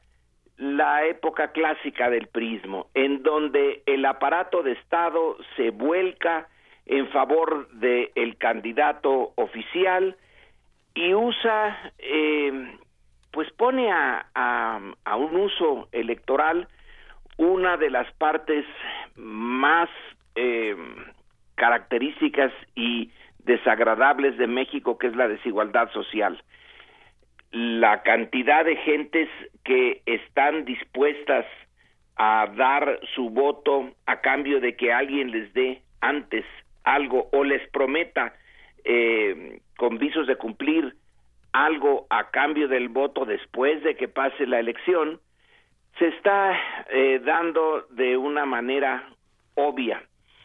Si la esencia, una de las esencias de la democracia política, que es solamente una parte de lo que sería una democracia de fondo, en la política es que el ciudadano normal, común y corriente, bueno, ese no puede llegar eh, nunca a ser candidato, no tiene las oportunidades, pero sí puede darle o negarle su voto a uno de los candidatos según tenga información, según sean eh, los intereses y la visión de el eh, ciudadano y dárselo libremente, sin coacción. Pero si antes de que llegue esa etapa de poner el voto en la urna entra en acción lo que se llaman las maquinarias eh, de los partidos, pero en este caso del partido que tiene la tradición más profunda en creación de maquinarias. Y esas maquinarias prometen, antes prometían, bueno, cositas, eh, qué material de construcción, qué eh, tinacos, etcétera. Ahora, además de eso, eh, dan lavadoras, licuadoras, laptops y en el colmo de la modernidad tarjetas tarjetas que ya tienen depositado una cierta cantidad y que luego el beneficiado puede eh, irlas a usar a ciertos eh, centros comerciales. Ahí ya se, se pervierte, pero de fondo, la idea de la democracia política, sobre todo en un espacio donde nunca se ha experimentado realmente la mínima eh, calidad de la democracia, donde no se conoce qué es eso. Y entonces, para los beneficiados, que son las clases populares o una parte de las clases populares, el voto y la democracia eh, realmente significan nada. Al contrario, es un momento en que ellos, los que están hasta abajo de la pirámide social, pueden aprovecharse, y este aprovecharse es entre comillas, de la clase política, porque a cambio de ir a tachar una boleta en favor del partido que eh, ha entrado en contacto con ellos, pues obtienen ahora esto, una licuadora, una lavadora y en se ha eh, ya eh, dado el caso de que se obtiene casa. Vaya que si eh, están dadivosos los interesados en dirigir el, eh, el voto. Y todo este dinero, ¿de dónde viene? Bueno, en parte sí, pero en una pequeña parte de lo que el propio Instituto Nacional Electoral le da a los partidos.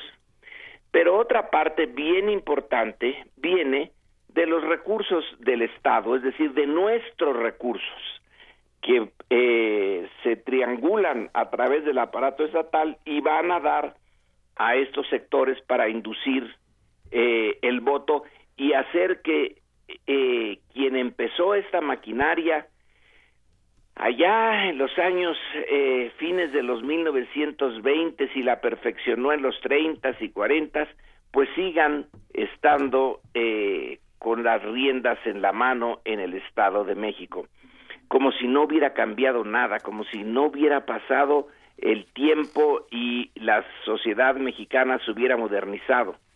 En el Estado de México está en algún sentido muy profundo congelado el tiempo político.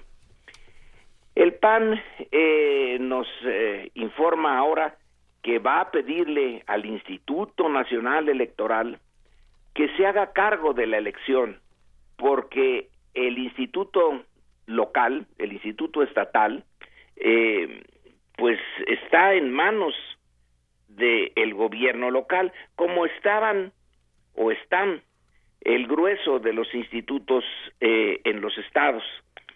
Por eso un cambio en la legislación permite ahora que si hay suerte y Dios quiere, el INE puede hacerse cargo de, de una elección local, pero no está obligado a ello. Entonces puede que sí, puede que no, lo más seguro es que quién sabe. Y esta elección nos da varias lecciones. Una de ellas es que el PRI no ha cambiado. Eso ya lo sabíamos, pero en fin, si es necesario tener una eh, prueba más, pues aquí la tenemos. Los secretarios de Estado, todos, ahora me entero que hasta el de la Armada, que se había mantenido muy serio, un poco fuera de estas eh, cosas, también va al Estado de México a inaugurar instalaciones y ya de Rosario Robles, pues ella ya ni se diga, está hecha para eso. Y en medio hasta el eh, secretario de Salud, el doctor Narro y todos, todos, todos van al Estado de México. Qué coincidencia eh, a dar algo de lo que su secretaría tiene a ciertos sectores eh, sociales en el Estado de México para qué pues para inducir el voto y entonces permanecer, que todo permanezca igual. Así que también podemos eh, decir, ¿y dónde está la transición eh, política? Esa que se dice que empezó a fines de los noventas en la Ciudad de México, cuando el gobierno local en 97 quedó en manos de la oposición y que luego el eh, PAN sustituyó al PRI en Los Pinos pues queda en, prácticamente la nada. Eh, estamos viviendo eh, como si, insisto, el tiempo estuviera eh, congelado. El Estado de México ya lo sabemos, es importantísimo por el número de electores y bueno, pues porque es el Estado del presidente. Y porque ahora, a diferencia de hace seis años, el candidato del PRI sí es de la aristocracia priista, es del grupo Atlacomulco, no es Erubiel, que se impuso desde Catepec, no, no, este es de sangre, eh, pues su... Atlacomulca. Atlacomulca, no sé qué color sea, pero... Eh, lodoso, color lodoso. pero Atlacomulca, vamos a ponerlo así. Sangre. Eh, entonces, eh, es el prestigio del presidente que en las encuestas nacionales tiene muy poco, porque ya se le cayó, pero si domina su estado, domina una buena cantidad de votos para el año que viene, y el año que viene es el año en que vaya que si se va a decidir algo. Si el PRI, que aprendió su lección en el 2000, eh, pese a tener una, eh, estar encabezado por una figura eh, que no es apreciada por el grueso de los ciudadanos, pese a que se dice que el país en su eh, camino político va pésimo, y esto lo dicen varias encuestas, no una. Bueno, pues puede volver a quedarse con la presidencia y entonces sí, quién sabe qué va a pasar con el futuro eh, político de México, porque una vez que el PRI logre reafirmarse en la presidencia en esos tiempos supuestamente en que ya no hay lugar para los autoritarismos tradicionales, si sigue ahí, bueno, pues cuál es el, el futuro del desarrollo político mexicano, el estancamiento, y si es el estancamiento, pues, eh, y aquí dejo un, un puntillo para, no para la discusión necesariamente, sino para la reflexión. Hay países que teniendo muchas ventajas se estancan por tener una clase política de pésima calidad. El caso muy cercano a nosotros es el de Argentina. Argentina al final del siglo XIX, principios del siglo XX, bueno, tiene una naturaleza pródiga, una ganadería y una agricultura fantástica. Se deshizo de la manera más brutal de las tribus nómadas y pobló aquello con recién llegados de Europa, sobre todo italianos, y tenía un sistema educativo que, uff, era nuestra envidia. Eh, todo iba bien, pero todo le salió mal por eh, el eh, tipo de política, porque la oligarquía argentina se negó a modificar sus formas, se negó a modernizarse, y entonces viene esto un montón de años en que Argentina no sale de una mediocridad política y económica. Bueno, eso también puede ser el destino de México de seguir por este camino de usar los mecanismos electorales para insistir en mantenernos dominados por una clase política que ya probó, ya, pero perfectamente probado, que no va a modificar en beneficio de la mayoría las formas de extracción, porque eso es a lo que se dedica, a la extracción de riqueza para beneficio de grupo y personal en México. Así que la elección del Estado de México, vaya que sí es importante. Sí es importante y, por supuesto jamás nos vamos a atrever a, este, a ir en contra de tu pesimismo este, nunca jamás Lorenzo Meyer. Por supuesto que lo compartimos, ¿no? Por supuesto que es indignante que eso que se llamó el nuevo PRI haya, haya resucitado esa cantidad de como de zombies eh, abusivos, este, ladrones y que representan a lo peor de la vida política mexicana, pero pues habrá que creer que otras cosas pueden estar pasando y que otras cosas están pasando. ¿no?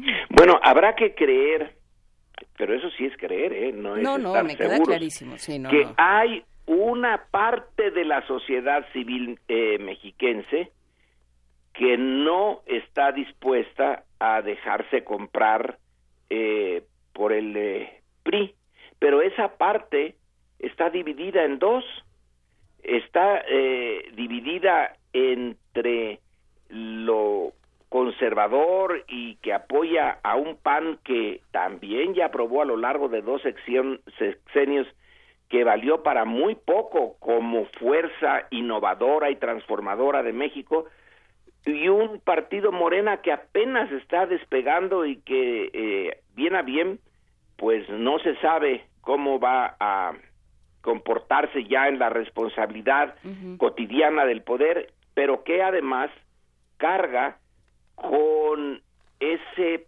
peso enorme que es la exitosísima campaña del miedo y la campaña negativa que se desató en contra de Andrés Manuel López Obrador en el 2006, que fue muy buena campaña, una de las mejores que se tenga noticia en América Latina de campañas negativas. Eh, tuvo un éxito formidable y sus consecuencias siguen. Una buena parte de la sociedad civil que no está eh, con el PRI le tiene miedo a lo real, a lo único nuevo que puede haber ahí en el Estado de México, porque el PAN ya se probó a nivel nacional, el PRI, bueno, ya está archiprobadísimo. Entonces hay una cosa nueva, pero eh, que tiene eh, el obstáculo de lo que se creó, la imagen de el em, Mesías tropical, que si mal no recuerdo fue idea de Enrique Krause, y la idea de el peligro para México cuando Chávez todavía vivía, pero que ahora la siguen poniendo, eh, ahora se le endilgan a Maduro y sigue funcionando. Entonces, eh, ¿en qué creemos?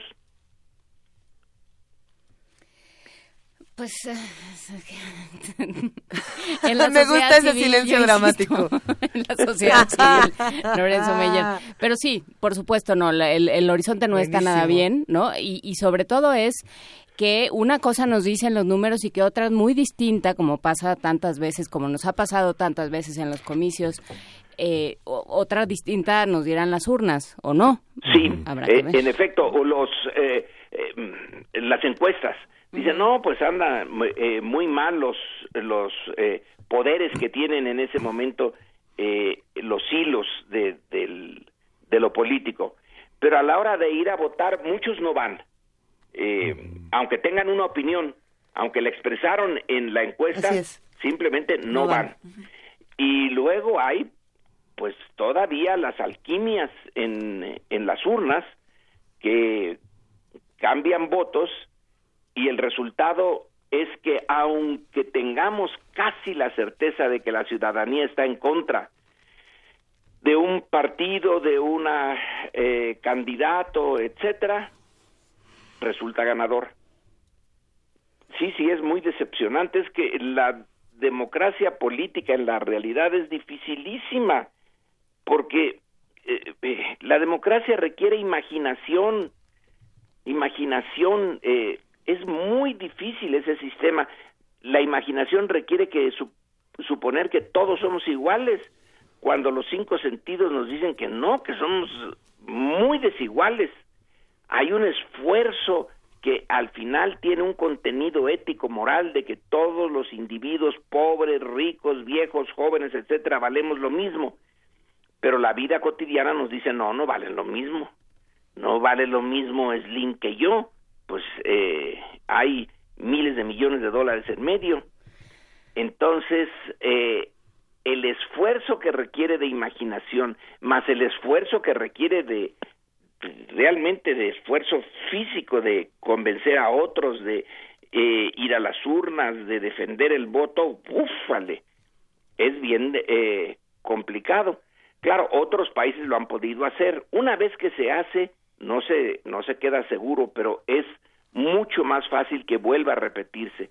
Pero romper el círculo de hierro que rodea el dominio oligárquico de la política en el Estado de México, wow, va a ser difícil. Ojalá lo, lo puedan hacer los mexiquenses y que los que estemos afuera, pues apoyemos, al menos les echemos porras para que se decidan a, a intentarlo, porque nos beneficia a todos. Así es, Lorenzo Meyer. Ya, podremos irnos todos juntos a Islandia si ocurre lo contrario. Iremos viendo. Eh, te mandamos un gran abrazo y por favor hablemos la próxima semana para seguir con todos estos temas. Dentro de 15 días. Dentro de 15 días. Dentro de 15 días. Muy bien y muy buenos días. Vamos a insistir en lo de buenos días. ya que nos dejaste buenos e islandeses días. Gracias, Lorenzo Hasta luego. Hasta luego. Primer movimiento.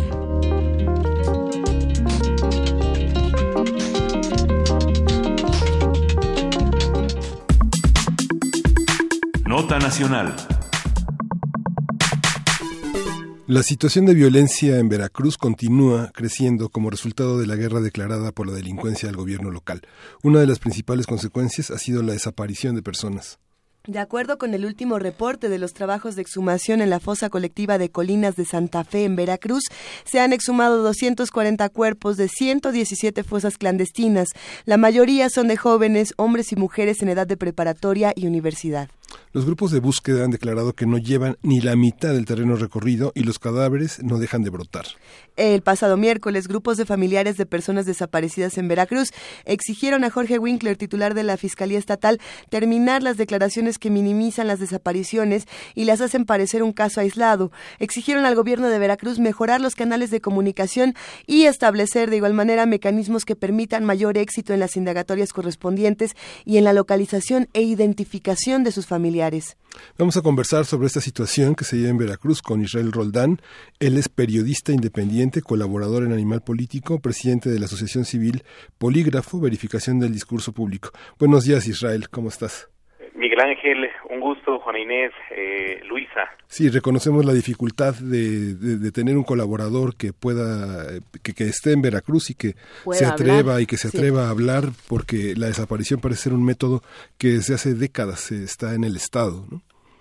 Así es, Miguel Ángel, es una, una constante, digamos, una herencia que Veracruz viene padeciendo desde el gobierno anterior, un gobierno eh, corrupto, como han documentado las instituciones e investigaciones distintas, investigaciones periodísticas, pero que bueno, al final creo que debe de debe de permanecer estos personajes que podamos de alguna manera hablar sobre los temas estos y todos los que están golpeando a la entidad veracruzana. Es una cuestión idiosincrática la forma de desaparecer, de, utilizar ese método de la desaparición, de silenciar a la gente con la muerte y sobre todo este dato que eh, parece que la gente que más se atreve a hablar son jóvenes. Así es, bueno, eh, eh, también es un fenómeno provocado por eh, digamos que mm, las afectaciones que ha padecido ese mismo sector, el mismo sector juvenil. Tú recordarás eh, que en Veracruz han ocurrido desapariciones de jóvenes que en el gobierno anterior, en el de Javier Duarte, se decía o que estaban involucrados con bandas criminales, es decir, se les criminalizaba, o bien que estaban eh, en un sitio y en una hora, digamos que desafortunada. Es por eso que muchos de quienes eh, se han movilizado y han protestado y han reclamado por estas desapariciones, pues es el mismo sector juvenil el que está levantando la voz, marchando, reclamando, porque son ellos pues los que eh, de manera directa están padeciendo los temas de la inseguridad y de estas desapariciones forzadas en Veracruz.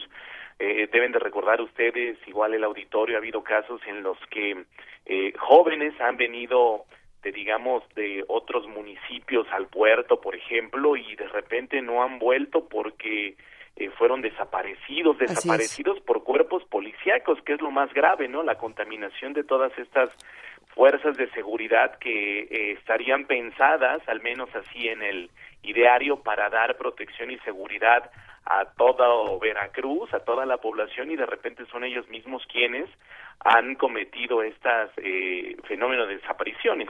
Y, podemos hablar tanto de los cuerpos policíacos como de los jueces, y lo digo precisamente, Israel, por lo que acaba de ocurrir con este juez en Veracruz que amparó a Diego Cruz, uno de los porquis eh, que abusaron sexualmente de Dafne. Y bueno, a los jóvenes en Veracruz se les criminaliza, se les desaparece o se les vuelve invisibles, o algunos, porque los que tengan eh, papás que, que, bueno, que les saquen amparos en España será otro asunto. ¿Cómo se vive esta noticia?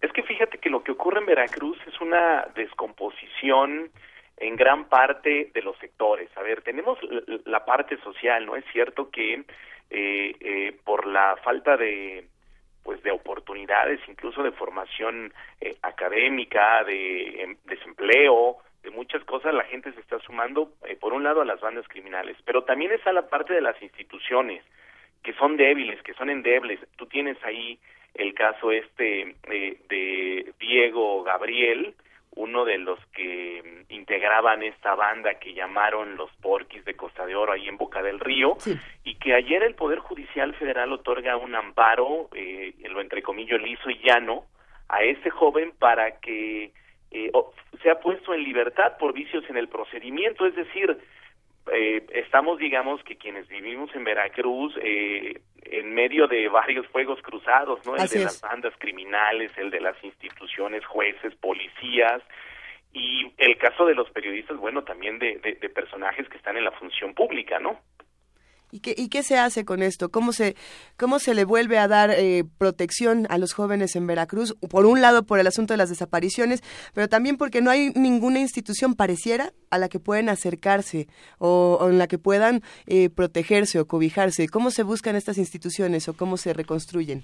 Pues lo más delicado es que eh, mi percepción me dice que en este momento no se está haciendo nada parecido. Es decir, el día primero de diciembre del año pasado, hace apenas algunos eh, tres meses, un poco más, eh, hubo un relevo en el gobierno en el que hubo muchos compromisos en materia de seguridad.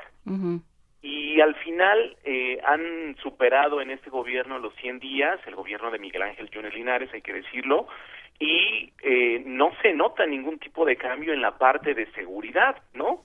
Eh, por ejemplo, en, en la asociación que presido hacíamos una revisión de los números y tras 100 días de gobierno de Miguel Ángel Yunes Linares se están cometiendo más delitos de alto impacto, hay que decirlo también, como es el secuestro y la extorsión, que en el mismo gobierno de Javier Duarte. Es decir, eh, más que eh, la cuestión de forma del relevo en el gobierno a partir del 1 de diciembre del año pasado, pues lo que se nota es una continuidad y una, eh, no sé si desatención o incapacidad del nuevo gobierno para solucionar lo que en principio habían prometido, reducir los índices delincuenciales y garantizar la seguridad de las mujeres, de los jóvenes y de todos los veracruzanos.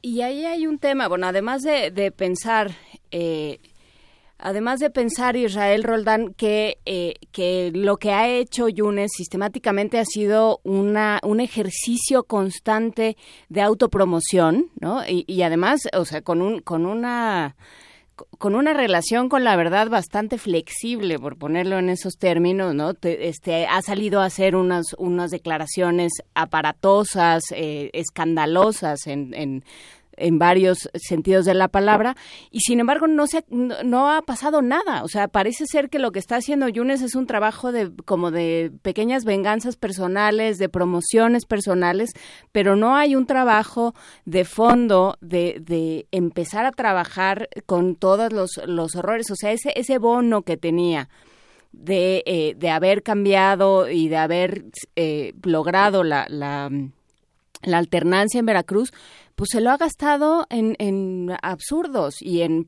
en, asuntos de autopromoción. No sé cómo se ve desde ahí. Justamente lo describes y lo haces muy bien.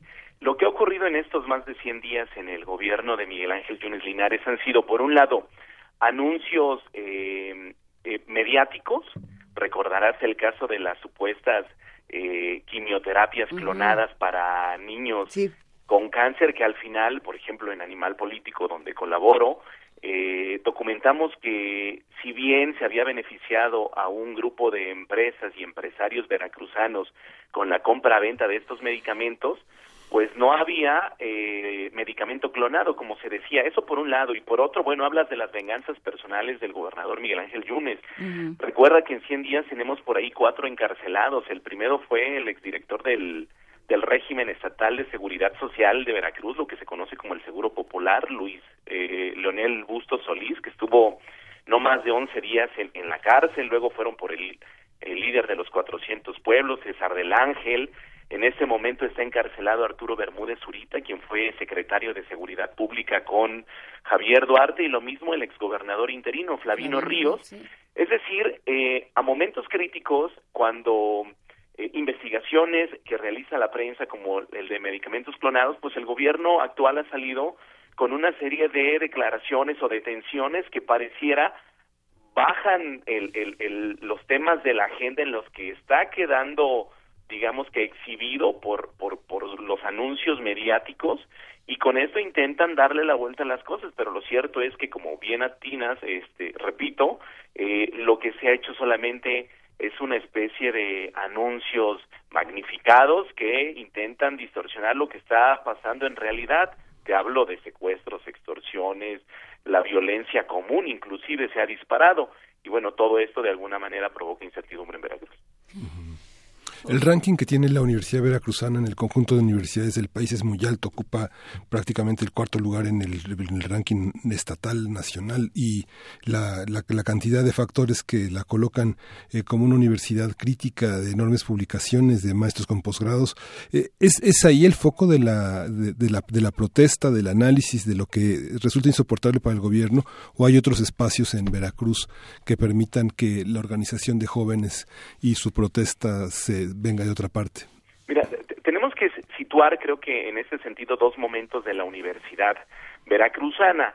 Uno en el, en el cierre del sexenio anterior, el de Javier Duarte, y otro al inicio del eh, gobierno de Miguel Ángel Yunes. El 10 de marzo del 2016, por ejemplo, la Universidad Veracruzana, convocada por los estudiantes y por la comunidad académica, realizó una protesta sin precedentes en la capital del estado, aquí en Jalapa. ¿Cuál era el reclamo? Eh, más de dos mil millones de pesos que el gobierno de Javier Duarte no les había entregado. ¿Qué ocurrió después? Pasó la elección, Veracruz tuvo un gobernador electo, se sentó con la rectora Sara Ladrón de Guevara, prometió hacer el pago eh, este que, que, se tenía pendiente a la universidad. Es el momento, después de 100 días transcurridos, que no ha ocurrido. La Universidad Veracruzana lo ha dicho la misma rectora, confía en que esto ocurra, porque de alguna manera con este recurso se mantiene lo que es el plan académico y de crecimiento de la misma universidad, que en este momento también hay que decirlo, por las limitaciones financieras, por estos adeudos, no está creciendo y no está teniendo el empuje como se tenía acostumbrado. Es decir, en este momento la universidad ha preferido negociar, dialogar y no protestar, que eso también eh, de alguna manera ha beneficiado al gobierno actual porque conociendo la capacidad de movilización de la universidad de la máxima casa de estudios de Veracruz, como ya lo demostró, te decía, el 10 de marzo de 2016, pues en este momento no ocurre nada porque si bien hay protestas, los grupos que lo hacen son menores, ¿no? Claro. A ver, y, y, hay un tema que a mí me parece interesante discutir contigo, Israel Roldán, que es eh, ¿Cómo hace uno para reportar desde Veracruz? O sea, ¿cómo hace uno para no convertirse en una en un simple dador de cifras de muertos, de horrores, de escándalos, de, de eh, agravios como el, el, que mencionaba Luisa de los Porquis, pero las fosas clandestinas? Las fosas. O sea, ¿cómo, cómo haces para que siga siendo noticia? Bueno, a, mí me parece que eh, lo que está ocurriendo en Veracruz eh, por ejemplo, en el, en el ámbito en el que me desenvuelvo, que es el periodismo, creo que es, eh, me parece que hay esfuerzos por hacer las cosas distintas. Es decir, en el pasado, quienes hacíamos periodismo en el Estado, porque nos agarró además este fenómeno, digamos que descuidados, no sabíamos cómo reportar incidentes, recordarán como aquel de los 35 cadáveres arrojados en la zona turística de Boca del Río, una zona conurbada a Veracruz, nos tomó por sorpresa. Entonces, a partir de eso, creo que ha habido esfuerzos, primero, para no dejar de informar, que eso ya es eh, una cosa complicada, ¿no? sí. Pero, pero también para hacerlo bien, es decir, eh, hay medios, no digo que todos, pero creo que algunos están, digamos que, eh, no solamente mm, soltando esto de cifras y muertos, sino sino más bien haciendo cruce de información, revisando bases de datos, haciendo esta práctica de fact-checking, que es verificación del discurso público, es decir, no nos vamos con la declaración del gobernador Miguel Ángel Yunes sobre supuestos medicamentos clonados.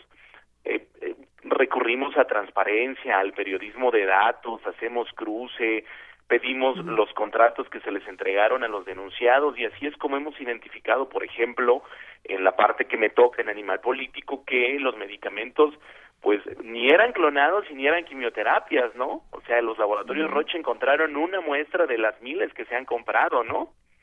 Y es decir, estamos haciendo esto, ¿no?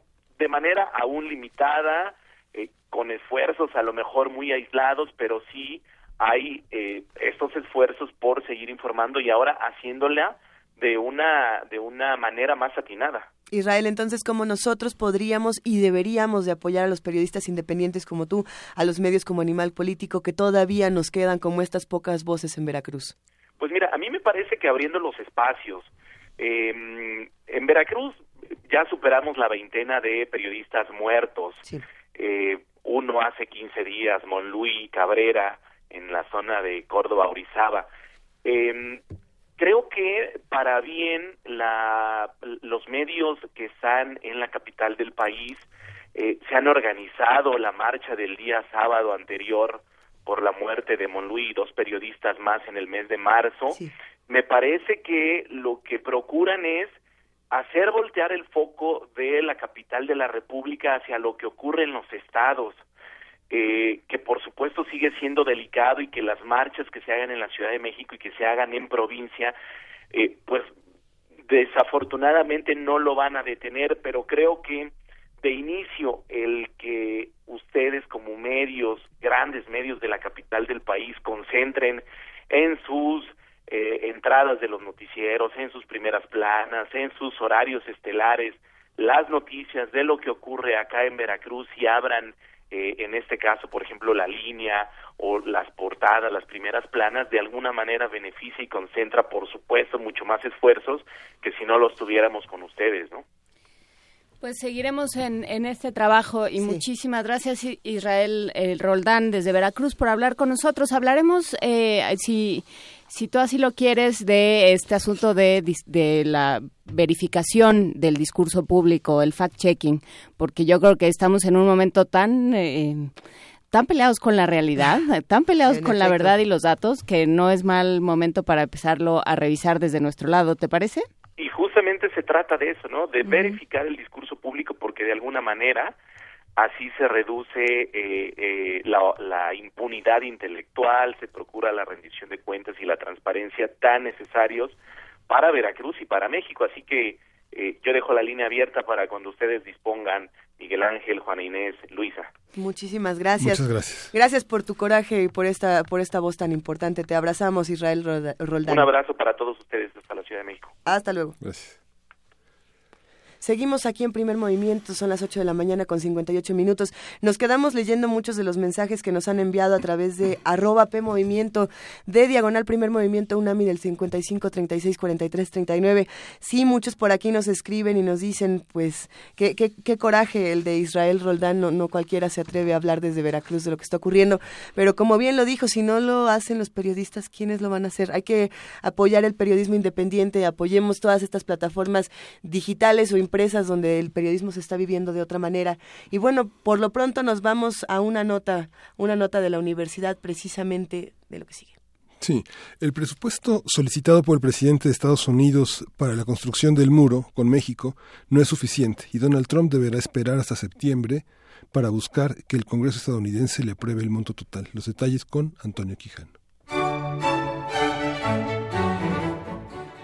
Los recursos económicos recibidos por la administración del presidente de Estados Unidos Donald Trump para la construcción del muro en la frontera con México serán destinados en los estudios para su edificación. Así lo afirmó el doctor Miguel González Ibarra, coordinador del Centro de Estudios Financieros y Finanzas Públicas de la Facultad de Economía de la UNAM. No existen los suficientes recursos en el presupuesto de este año. Recordemos que en Estados Unidos el eh, año presupuestal se inicia en septiembre, es decir, en este año, de aquí a septiembre, no tienen los recursos. Entonces, en la propuesta de Donald Trump para el presupuesto del año fiscal que inicia en septiembre, está incluyendo una cantidad, no la totalidad, de lo que dice que costaría el muro, sino una cantidad que es poco más o menos el 10% de lo que se estima costaría el muro.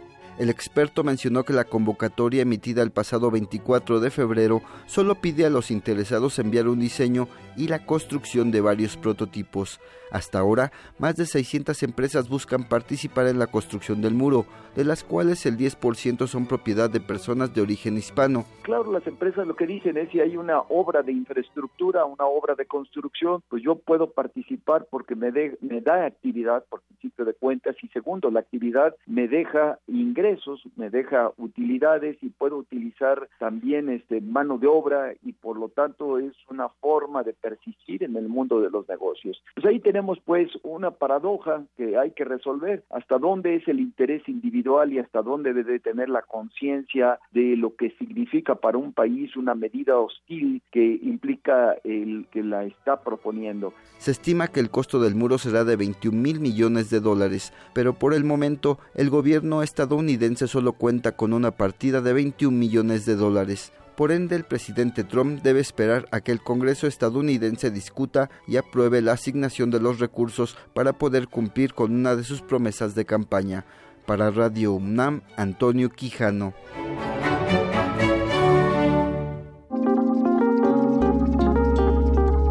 Primer movimiento. Hacemos comunidad.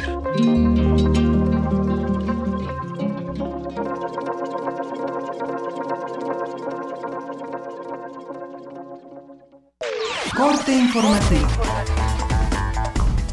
La UNAM. El Consejo Técnico de la Investigación Científica aprobó la terna de candidatos para ocupar la dirección del Instituto de Geofísica de la UNAM, la cual quedó integrada por Hugo Delgado Granados, Elsa Flores Márquez y Arturo Iglesias Mendoza. En entrevista con Radio UNAM, el maestro Pablo Álvarez Icaza, coordinador académico de políticas públicas legislativas del COPRED, habló sobre un concurso de tesis que pretende estimular el desarrollo de los investigadores. Es dar 20 eh, becas a nivel de licenciatura y 10 a nivel de posgrado para que por cinco meses, en el caso de licenciatura, se reciba un apoyo de 2.500 pesos mensuales y 2.800 en el caso de posgrado. La idea es que se presenten los proyectos y un jurado determinará a quienes se les otorga estos apoyos. ¿no? El jurado está integrado por eh, seis distinguidas personalidades. Nacional. Las campañas electorales en el Estado de México, Coahuila, Nayarit y Veracruz arrancan el próximo mes. Santiago Nieto Castillo, titular de la Fiscalía Especializada en Delitos Electorales, pidió a partidos y actores políticos comportarse dentro de la legalidad. Señalar es que el condicionamiento de programas sociales y la compra de votos han sido los delitos más denunciados durante estos procesos electorales y tenemos el Estado de México y Coahuila como los estados con que presentan un mayor eh, número de denuncias por este, por este proceso. La Fiscalía de Chihuahua confirmó la detención de dos exfuncionarios de la administración de César Duarte por el delito de peculado. Habla Javier Corral, gobernador del estado. Con estas acciones, el gobierno del estado hace posible la obtención de resultados tangibles contra los autores de una serie de latrocinios cometidos por funcionarios de primer nivel del gobierno de César Duarte. Y por supuesto nos proponemos continuar cumpliendo con el compromiso de llevar a la justicia a quienes, eh, valiéndose de un puesto público, robaron al pueblo y lo perjudicaron gravemente.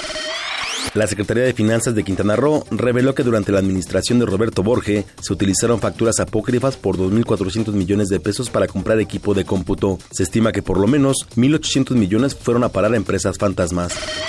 Diego Cruz Alonso, uno de los cuatro jóvenes implicados en la violación de la joven Daphne Fernández el 2 de enero de 2015, obtuvo un amparo por parte del juez tercero de distrito de Veracruz, quien ordenó liberarlo al determinar que no había evidencia para sostener el juicio en su contra. Economía y finanzas. El Instituto Nacional de Acceso a la Información ordenó a la Secretaría de Hacienda informar cuáles son los 20 municipios del país con más deudas. La dependencia otorgó un vínculo electrónico con datos confusos al particular que solicitó la información. Sin embargo, después esa página web quedó inhabilitada. Internacional. En entrevista para Radio UNAM, el doctor Carlos Ballesteros, académico de la Facultad de Ciencias Políticas, habló sobre las elecciones en Francia del próximo 23 de abril. Porque sin duda alguna, eh, pues en efecto, el ascenso de Frente Nacional representa un riesgo, no solo para Francia, para su orden constitucional y político, sino también es una, una amenaza para Europa, para la propia eh, Unión Europea, toda vez que eh, eh, la, candidata presidencial de, Defensa Nacional ha prometido realmente la destrucción, así de, manera directa, de la, Unión, de la Unión Europea, a la que ve como pues realmente la contraposición, la, la digamos, la, la, figura política opuesta, opuesta a lo que sería un Estado francés pensado en términos pues nacionales, en términos nacionalistas. El ministro de Agricultura de Brasil, Blairo Maggi, aceptó que la imagen de su país fue afectada por el escándalo de carne adulterada. Nuestra imagen fue muy atacada en los últimos días. Los comentarios hechos fueron muy ruines. Y también no podemos olvidar que nuestros competidores, aquellos que quieren tomar nuestros lugares, están aprovechando este momento de fragilidad para poder conquistar y hacer que los mercados sean mejores para ellos, que sean dirigidos a ellos. El gobierno de Venezuela denunció acciones injerencistas contra su país ante la Organización de Estados Americanos. Habla la canciller venezolana Delcy Rodríguez. Venezuela ha solicitado con satisfacción un consejo permanente el día de hoy, justamente para aclarar y denunciar las graves acciones injerencistas que desde esta organización vienen acometiendo tanto su secretario general como una facción minoritaria de algunos países de nuestra región. La canciller alemana Angela Merkel festejó la victoria de su partido Unión Demócrata Cristiana en las elecciones regionales de Alemania. Por supuesto, hemos hablado sobre el resultado de ayer y la lección por aprender es que en los siguientes seis meses tenemos mucho trabajo que hacer.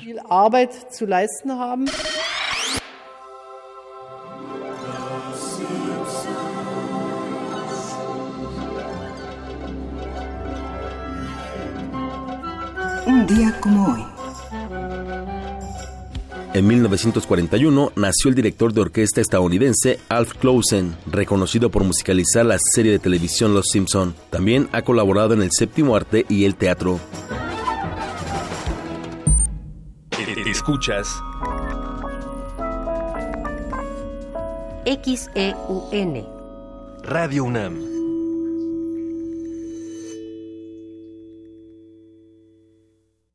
De las vistas de Salvador Toscano a la época de oro. Del celuloide, a, la era digital. Filmoteca UNAM. Sala de exposiciones, acervo y restauración, cine en línea, talleres, hemeroteca. Circuito Mario de la Cueva, frente a la Facultad de Ciencias Políticas y Sociales. Entra a www.filmoteca.unam.mx. En Facebook y Twitter somos Filmoteca UNAM. Ahí encontrarás la oferta visual que tenemos para ti. Filmoteca UNAM. Una soprano vaga en pena. Revive el suceso que la condujo a la muerte. Locura, castigo, rebeldía. Heroínas transgresoras. Farsa trágica interpretada por Luz Angélica Uribe para mayores de 12 años todos los domingos de abril a las 13 horas en la sala Julián Carrillo de Radio UNAM. Entrada libre. Ven y pierde la cordura.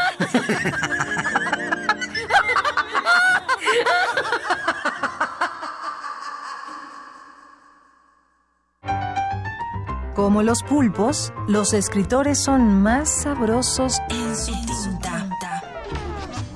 una producción del Instituto de Energías Renovables de la UNAM. Lunes y miércoles al mediodía por el 96.1 FM. Radio UNAM. ¿Quién te enseñó a sumar y a multiplicar tu confianza? ¿Quién te inculcó el amor por la lectura? ¿Quién te enseñó que los colores de la bandera y el himno nacional se llevan en el corazón? ¿Quién te enseña a superar cualquier desafío? Es un maestro y de la mano de las maestras y los maestros se construye el futuro de México. Apoyemos a los maestros, apoyemos la educación. Somos turquesa, somos nueva alianza. Los mayores expertos del medio han sido convocados para enfrentarse a otros agentes encubiertos en una sesión musical que apelará a lo mejor de su inventiva y su dominio de la composición instantánea. Los improvisadores. Un músico visible y otro incógnito mezclarán sus estilos y destrezas en una serie de conciertos exclusivos para Radio UNAM. Martes 4 de abril, 13 horas. Agente número 1, Gustavo Nandayata. Agente número 2. El encuentro será en la sala Julián Carrillo de Radio UNAM, Adolfo Prieto 133, Colonia del Valle. La entrada será libre. Porque en abril los músicos también juegan. Radio UNAM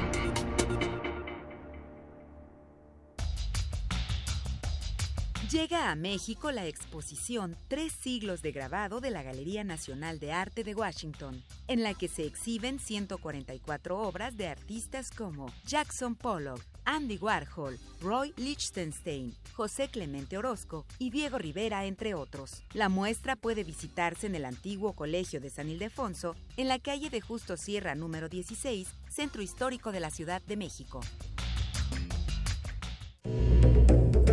Personajes que se despojan, se desdoblan, se enmascaran y conviven en un espacio-tiempo recursivo. Te invitamos a asistir a Invenciones de Quietud y Movimiento, una obra coreográfica de Talía Falconi y Federico Valdés. Todos los martes de abril a las 8 de la noche. Sala Julián Carrillo de Radio UNAM. Entrada libre. La Guelaguetza. Su tradición. Una fusión deliciosa de ritmos. El Festival Intersecciones se viste con los colores del Istmo para recibir a La China Sonidera. Cumbia oaxaqueña con sabor a tlayuda. Viernes 31 de marzo, 21 horas. Sala Julián Carrillo de Radio UNAM. Entrada libre. Ven y despabilate. Libros, música, danza, teatro, exposiciones, talleres, presentaciones editoriales y mucho más. En la gran celebración de los lectores. Fiesta del Libro y la Rosa, 21, 22 y 23 de abril. Centro Cultural Universitario. Invita a la Universidad Nacional Autónoma de México a través de la Coordinación de Difusión Cultural. Entrada libre. Consulta sedes alternas y cartelera en www.universodeletras.unam.mx. Ballets de todos los tiempos. Música medieval, barroca, moderna. Los sonidos que hacen mover al cuerpo en un solo programa. Diáspora de la danza, lunes a viernes a las 6.40 de la mañana y su retransmisión a las 3 de la tarde. Por el 96.1 de FM. Radio UNAM.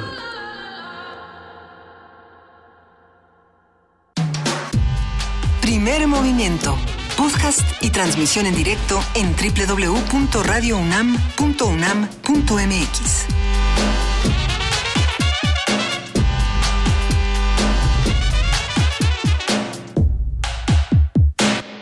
Son las 9 de la mañana con 13 minutos, es la tercera hora de primer movimiento. Juana Inés de Esa, Miguel Ángel Quemain y Luisa Iglesias los vuelven a saludar y abrazamos, por supuesto, a Rocío Juárez, a Patricia Ávila.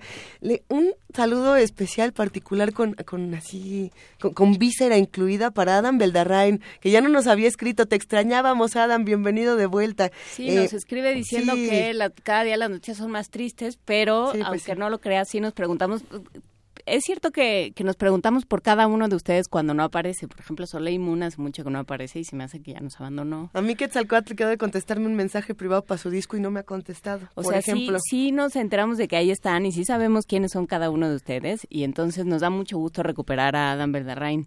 El día de hoy, un gran abrazo, Adam. Gracias por escribirnos. Y otro abrazo gigantesco para Miri Sack, que ya es abuela, ya nos lo estuvo contando en redes sociales, a ver si nos cuenta un poquito más de, de ese nuevo integrante de la comunidad, de la familia de primer movimiento.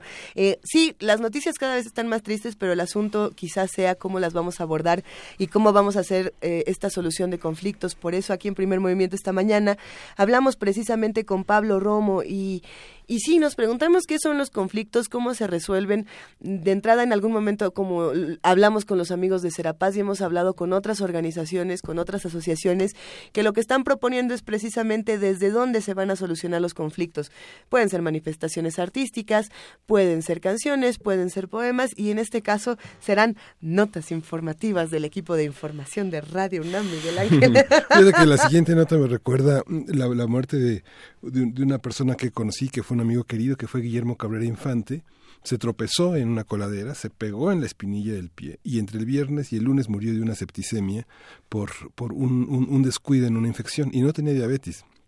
Es Ay. un grave problema y justamente la información que vamos a comentar es no cuidar una herida o restar importancia puede conducir a la muerte por infección, que se llama septicemia. Lo mejor es que, por pequeña que sea esta, se limpie, se ingieran los antibióticos que resultan necesarios para evitar problemas mayores. Y bueno, Cristina Godínez tiene mayor información sobre esto. Es importante prestar atención a las heridas, ya que algunas podrían presentar complicaciones y conducir a la muerte en caso de una infección. En México no tenemos una cifra confiable de cuántas personas mueren por la infección de una herida, ya que es poco frecuente que se reporte como tal, señala el doctor Juan Pablo García Costa, académico de la Facultad de Estudios Superiores Iztacala de la UNAM. Pero ese vínculo entre establecer que la consecuencia o el problema generado tiene como antecedente la herida mal cuidada es poco frecuente que se reporte como tal. Entonces eso ocasiona un subregistro y no se dispone de esa información de manera confiable. Una herida mal cuidada pues es un foco infeccioso, un foco donde se van a generar bacterias, van a crecer, van a desarrollarse. El problema es que estas bacterias pueden migrar a otros tejidos y en esos tejidos crear un sitio de reservorio donde van a provocar problemas y los sitios de mayor riesgo pues serían riñón, el corazón mismo o la capa que recubre al corazón, el pericardio, los huesos y con frecuencia son bacterias que han migrado de otros tejidos. El especialista explica cómo notar cuando una herida se infectó. Una herida en general pues ocasiona que el organismo empiece a echar a andar mecanismos de reparación, mecanismos en los que eh, la herida, sea de la magnitud que sea, pues intenta resolverse a través de procesos de cicatrización. Esto sucedería normalmente si no existiera la presencia o riesgo de infecciones cuando existe una infección de una herida, los datos característicos pues van a ser el enrojecimiento, el dolor, el aumento del, volumen de, la zona y la presencia de secreciones purulentas. aparece en fluido que la gente conoce comúnmente como pus y entonces esto marca evidencia de que se está generando una infección en el sitio de una herida. Dependiendo del sitio será el cuidado, pero en general lo que se debe hacer es la curación y la limpieza local a profundidad así como recurrir con un profesional de la salud para que realice una valoración e indique el tratamiento a seguir. Para Radio UNAM, Cristina Godínez.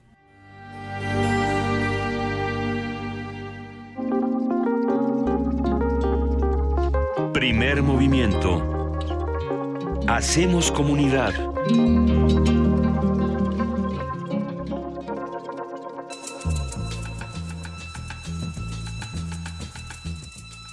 Es hora de poesía necesaria.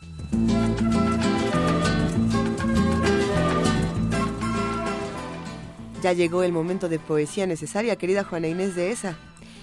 Sí, eh, pues es que se juntaron muchas cosas para elegir este poema. Por un lado, eh, lo que lo que decía un poco Lorenzo Meyer, ¿no? el sentimiento de, de tristeza y de desesperanza que de pronto nos invade. Por otro lado, lo que hablaba Gastón sobre Paco Ibáñez. Entonces, bueno, pues empecé a buscar poemas que hubiera musicalizado Paco Ibáñez y me encontré con Palabras para Julia de José Agustín Goitisolo. Y dice, tú no puedes volver atrás porque la vida ya, ya te empuja como un aullido interminable. Hija mía, es mejor vivir con la alegría de los hombres que llorar ante el muro ciego. Te sentirás acorralada, te sentirás perdida o sola. Tal vez querrás no haber nacido. Yo sé muy bien que te dirán que la vida no tiene objeto, que es un asunto desgraciado. Entonces, siempre acuérdate de lo que un día yo escribí pensando en ti, como ahora pienso. La vida es bella, ya verás, cómo a pesar de los pesares tendrás amigos, tendrás amor. Un hombre solo, una mujer así tomados de uno en uno, son como polvo, no son nada. Pero yo, cuando te hablo a ti, cuando te escribo estas palabras, pienso también en otra gente. Tu destino está en los demás. Tu futuro es tu propia vida. Tu dignidad es la de todos. Otros esperan que resistas, que les ayude tu alegría, tu canción entre sus canciones. Entonces, siempre acuérdate de lo que un día yo escribí pensando en ti, como ahora pienso. Nunca te entregues ni te apartes junto al camino. Nunca digas no puedo más y aquí me quedo. La vida es bella. Tú verás cómo a pesar de los pesares tendrás amor, tendrás amigos. Por lo demás, no hay elección. Y este mundo tal como es será todo tu patrimonio. Perdóname, no sé decirte nada más, pero tú comprende que yo aún estoy en el camino. Y siempre, siempre Acuérdate de lo que un día yo escribí pensando en ti como ahora pienso. Primer movimiento.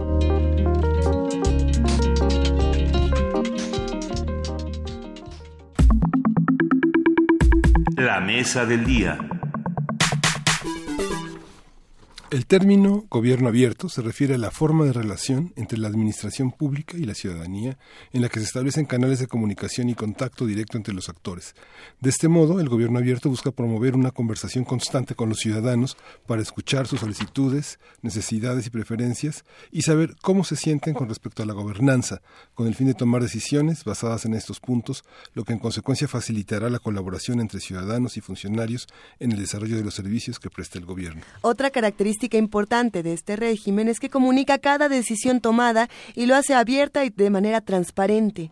Así, los principios del gobierno abierto son la transparencia, la participación y la colaboración.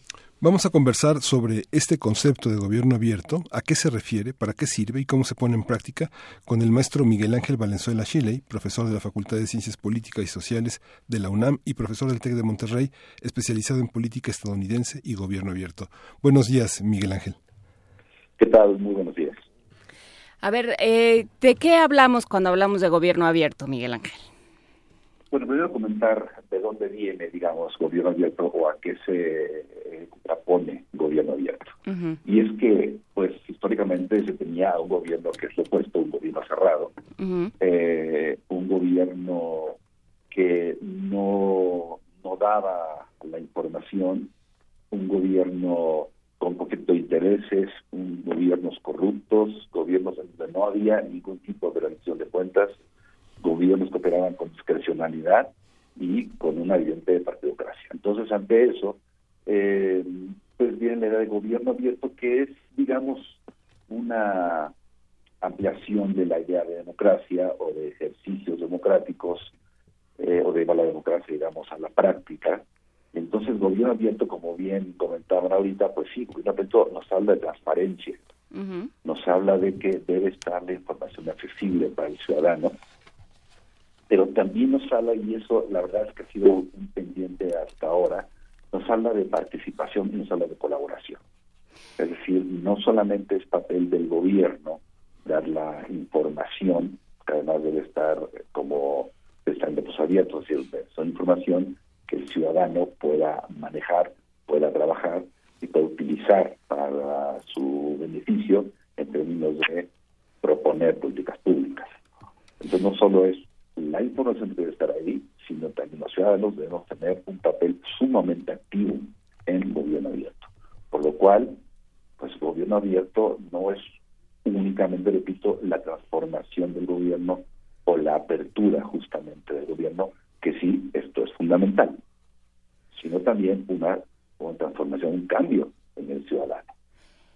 momento, eh, digamos, históricamente, cómo empieza a darse este cambio entre eh, esta opacidad, estos gobiernos que operan eh, con opacidad, estas instituciones a las que eh, de, alguna forma se les da permiso de todo, ¿en qué momento los ciudadanos dicen, un momento, no, no pueden operar solos? Bueno, siempre ha habido, digamos, un, una, un impulso, un deseo, una exigencia de los ciudadanos por, por tener mejores gobiernos, no necesariamente por tener acceso a la información o a las informaciones, pero sí por tener mejores gobiernos. Yo diría que son más bien las organizaciones no gubernamentales, eh, llamadas esta sociedad civil, eh, que comienza a presionar por tener información importante y de ahí tener mejores diagnósticos. Me parece que un ejemplo fundamental en esto son precisamente las ONGs vinculadas a temas ambientales, eh, que pues requieren de información eh, veraz por parte de los gobiernos, a de justamente tener una idea clara de las condiciones que vive eh, la ciudad, el país, planeta, en fin, eh, pero también tener una idea clara de lo que está por venir. Entonces creo que eso es muy importante para impulsar la apertura gubernamental en términos de información. Pero por otra parte eso se cruzó con esta revolución que hemos tenido en los últimos años de eh, las tecnologías de la información. Con lo cual eh, es más fácil que accedamos nosotros a la información o que tenga la posibilidad de acceder a cierta información, eh, pues sí, hay que decirlo por, por las buenas o por las malas. Eh, pero también eso, eh, esa posibilidad abre un escenario muy interesante, porque ya un ciudadano no tiene que ir necesariamente a la oficina de gobierno a solicitar la información o a exigir la información y enfrentarse además con eh, ese suplicio que son en muchos casos las oficinas gubernamentales. Creo que ahora puede hacerlo eh, vía internet, no obstante, este papel tan importante que han tenido las tecnologías de la información, eh, puede ser lo que es gobierno abierto, también nos presenta otro problema, y es que una cosa es, digamos, gobierno electrónico, otra cosa es gobierno abierto. Si gobierno abierto no puede quedarse en, eh, en el Internet. Debe tener forzosamente una expresión eh, fuera de ese ámbito, que sí es fundamental, pero, eh, ojo, en nuestro país, o los otros países en América Latina o en África o en Asia, ya hablando de esta alianza por el gobierno abierto, muchos países en los cuales el Internet, pues no todos tienen acceso a, a esa herramienta, ¿no? por un lado y por el otro de nada sirve eh, inundar, al, o sea, dar demasiada información o dar de, eh, información sin discriminar equivale también a no darla de alguna forma, ¿no? Claro, eh, es decir, la información sí es muy importante que esté ahí, pero otra vez, la información es solamente un elemento, que es lo que ya se os comentaban de la transparencia. Entonces sí es muy importante que esté ahí eh, y aún en ese ámbito sí se ha avanzado mucho en México, eso también hay que decirlo, pero eh, pues aún quedan bastante por hacer. Otra, Veracruz, por ejemplo. Veracruz tiene eh, un, un proyecto, digamos, de gobierno abierto, de ciudad abierta en Puerto Veracruz. Caramba, si eso fuera operativo, si eso fuera exitoso, si fuera funcional, creo que no estaríamos hablando de Duarte. ¿no? Hay una, hay una, un, un, punto de los puntos que se concentran en el gobierno abierto, que es el gobierno centrado en la ciudadanía. Y el primer punto es competitividad y crecimiento económico y el primer punto de este, de, esta, de este material es tu gobierno en un solo punto, gov.mx. Es uno de los desastres mayores que he visto en el desarrollo de Internet del gobierno federal hasta la fecha. Ni el gobierno de Fox, que fracasó con toda esta parte de e-gobierno, es tan desastroso como el actual. Se han conservado todas las páginas en los principales buscadores nacionales e internacionales en todos los idiomas que no coinciden con Gobierno MX y su catálogo, la pobreza en la que ha caído el gobierno federal para poner todos sus, toda su documentación, todos sus archivos, es, es increíble. ¿Qué, qué, opina usted de, este, de, esta, de esta situación? Sigue siendo la página de Conaculta, Salud, el órgano interno de control de la Secretaría de Salud tiene su propia página, el Archivo General de la Nación en algunas disposiciones de archivos documentales sigue teniendo la referencia anterior y todas las páginas que concentra este nuevo catálogo están totalmente empobrecidas, pésimamente diseñadas, algunos links están vacíos. ¿Qué piensa usted de esta parte en la que se comunica la ciudadanía con links, con links vacíos y con una información tan empobrecida? No, bueno, eso sí hemos hablado de las cosas. En, en lo personal, uh -huh. a mí no, esta idea de, de, la página que tú comentas que debería concentrar todo, uh -huh. eh, en lo personal no me gusta eh, creo que no es funcional.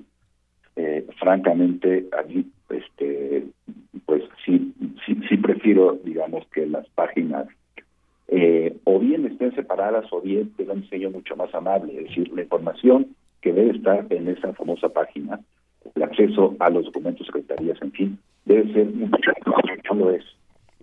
No es amable, no es fácil navegar por ella. Creo que, es que es lo que pasa eh, lo que pasa en nuestro país. Miguel Ángel eh, eh, vamos a te vamos a pedir que restablezcamos la comunicación porque se está oyendo como si estuvieras debajo de una cubeta y seguramente no estás debajo de una cubeta así es que vamos a intentar que se oiga mejor eh, para, para seguir hablando de estos temas. Creo que lo que es muy interesante, y lo platicaremos ahora que, restablezcamos la comunicación, es que en el centro de todo esto está una, una posición adversarial entre un conflicto innato entre, entre gobierno y sociedad, que no sé de dónde sale, y que en teoría, digamos, eh, los, los, teóricos y, el, la parte más romántica de, de la política nos diría que no tendría que existir, ¿no? que el gobierno existe para, para la gente, que hay un pacto social, eh, un contrato social según el cual el gobierno trabaja para, para los políticos trabajan para el beneficio de la gente y sin embargo pues eso no se ha vivido así al grado de que tenemos estos tenemos que apelar a estos nuevos sistemas. Em, y de ahí también la plática de los modelos autogestivos, que ya será para, otro, momento. Miguel Ángel Valenzuela Shelley, ya restablecimos la comunicación, muchas gracias. Estábamos eh, mencionando mientras... Con la página de punto Sí. Estábamos hablando de eso, pero estábamos también hablando de lo que sucede con esta eh, con esta tensión fundamental entre entre gobierno y, sociedad? ¿Por qué, ¿Por qué, tenemos que llegar a este grado de, de, situaciones adversariales donde nos estamos reclamando mutuamente? Ya, bueno, nada más, este, déjame una, una pequeña aclaración. Este, claro que sí. igual no sé si te confunda, pero eh, gobierno abierto, digamos, como idea, pues sí plantea esta, este nuevo esquema de, de gobierno eh, que es uno, establecer que sí está el ámbito de gobierno, lógica de gobierno eh, vertical, donde tenemos el gobierno federal, a los estados, municipios, pero también que establecer una lógica horizontal, en la cual eh, cooperen en igualdad de condiciones o como actores el gobierno local, eh, la ciudadanía, y como ciudadanía pueden ser universidades, pueden ser empresarios, pueden ser ONGs, en fin, eh, que cooperen para un, mejor gobierno, un gobierno más justo y un gobierno regulado, un gobierno, digamos, vigilado por la sociedad civil, que un poco hace conectar con lo que tú me preguntabas. ¿Por qué llegamos a esa lógica? Pues justamente por lo que comentaba, eh, los gobiernos en muchas ocasiones son discrecionales y ven por el bienestar no de la ciudad o no del país necesariamente, sino por el bienestar del partido político, del grupo en el poder, en fin pero no por lo que deberían tener realmente. Entonces también nos cansamos de la corrupción, nos cansamos de los malos gobiernos, nos cansamos eh, pues de muchos malos manejos o, sospechosos manejos y entonces eso lleva a una mayor participación de la sociedad civil, pero sí debe ser una participación organizada. Eso es muy importante. Eh, organizarse para tener mayor impacto en eh, pues en estas exigencias inclusive no creo que un poco eso es lo que nos lleva. Claro por dónde se empieza pensando en, convertirlo en algo sistemático. Bueno eh, existe la alianza por el gobierno abierto eh, que de hecho es una iniciativa del presidente Barack Obama en 2011 eh, México es miembro fundador de la Alianza por el Gobierno Abierto, eh, lo cual tampoco debe extrañarnos mucho. No, a eh, todos nos a todos nos formamos y luego nos, nos formamos en todas las piñatas y no hacemos nada.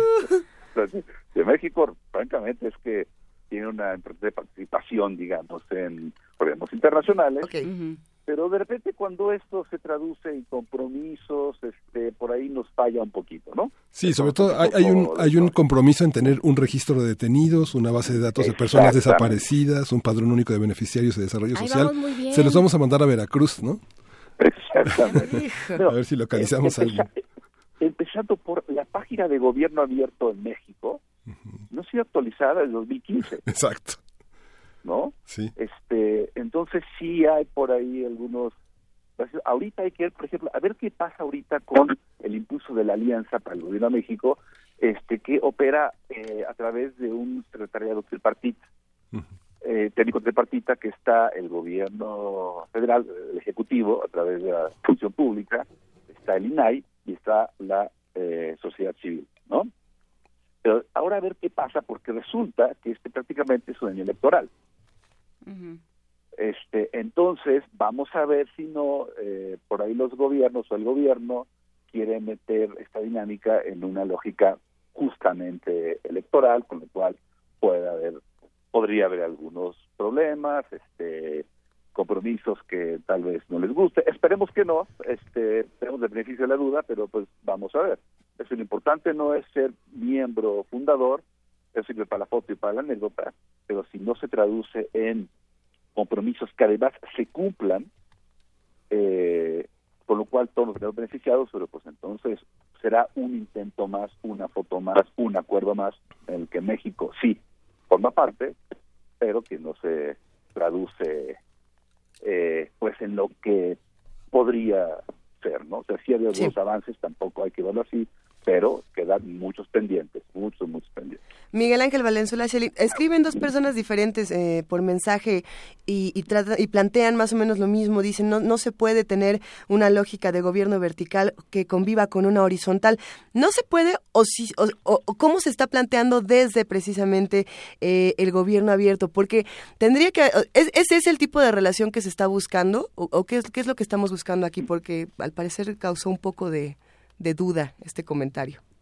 Bueno, eh, a lo que me refería es, hay políticas que vienen desde el Ejecutivo, desde, el gobierno federal, que puede ser eh, transparentar compras, manejo de presupuesto, eh, transparencia sobre todo. Eso también se puede dar a nivel estatal. Pero también la cuestión está en que los estados deben ver cómo pueden trabajar ellos para impulsar esta lógica de gobierno abierto, es decir, cómo dar el siguiente paso y de los estados hacia abajo también, cómo dar el siguiente paso, es decir, cómo vincular a la ciudadanía en el diseño de políticas públicas, en la toma de decisiones gubernamentales, cómo hacer que participe. Y ahí la verdad es que es un reto complicado, es decir, yo decía al principio, no es solo que el gobierno dé la información, esa es parte de esta lógica, eh, digamos, vertical, debe fluir la información de arriba hacia abajo. Sí, cuando decimos vertical hay como una sensación profunda de terror, ¿no? Ya escuchamos vertical y no nos gusta, pero eh, ¿este tipo de verticalidad funciona? Sí. Sí, claro. tal cual. Eh, funciona porque está en información, pero es muy importante que para que funcione realmente, para que sea la participación y la colaboración, nos como ciudadanos tenemos que tomar la pelota tenemos que buscar la información, tenemos que exigir la información eh, y luego utilizarla. O sea, ¿para qué me puede servir? Pensar eh, qué problemas tiene mi colonia, mi pueblo, mi ciudad, eh, qué problemas tiene en términos de manejo de basura, en términos de comunicación este vial, en fin, qué, qué puedo tratar de proponer para que sea mejor en donde yo vivo y luego qué, qué información necesito para realmente eh, proponer tales eh, políticas, tales mejoras, tales cambios y entonces ir viendo justamente, entonces es el cambio ciudadano que creo que debemos hacer nosotros. No esperar que todo lo haga el gobierno municipal, estatal, o el federal, sí. repito. No, nosotros tenemos que también este cambiar, tenemos que participar. A eso me refiero. Por eso son dos formas. La vertical, claro. en la cual no solo información, o sea, también debe haber un compromiso real de los diferentes niveles de gobierno. Y no solo el ejecutivo, también el legislativo tiene que estar ahí. Entonces, un compromiso real de transformación y de generar un nuevo tipo de gobierno. Y también de, bueno, de ejercer lo que lo que nos toca a cada uno. Eh, estaba escuchando, por ejemplo, de una de una aplicación que se llama ResistBot en Estados Unidos, que lo que hace es que tú mandas, tú escribes un texto para tu representante. Y entonces dado tu código postal, eh, la, la, aplicación asigna quién es y, lo convierte en una carta formal. ¿No? Pues, no sé, banquetas, e iluminación, eh, que, que, voten de cierta manera en, en, las decisiones que se toman en la Cámara, etcétera, ¿no? Y entonces ya hay una forma en la cual los ciudadanos van haciendo van van minando este este poder absoluto y este y este poder irrestricto de, del gobierno cerrado. Claro. Un, un, un, este, un ejemplo perdón de cómo funciona cómo eh, se puede funcionar a través de la participación es esta aplicación, ya que hablas de ellas, eh, el Waze, uh utilizamos para manejar por la Ciudad de México y por muchas ciudades en el mundo. ¿no? Eh, ¿Qué pasaría si nosotros como usuarios de Waze no reportamos cómo está el tráfico? Pues no sirve de nada. Si ahí está la aplicación, ahí está el mapita, pero si tú no, no colaboras justamente como usuario, entonces no sirve la aplicación. Es algo similar. Puede estar ahí la información, es cierto, falta muchísima información, todo eso es cierto, el gobierno tiene que eh, comprometerse mucho más de manera seria con gobierno abierto, eso es cierto, el gobierno federal, los gobiernos estatales cambian, eh, eso es cierto, falta el compromiso. Pero también eh, lo que esté tenemos que, aprovecharlo, tenemos que usarlo.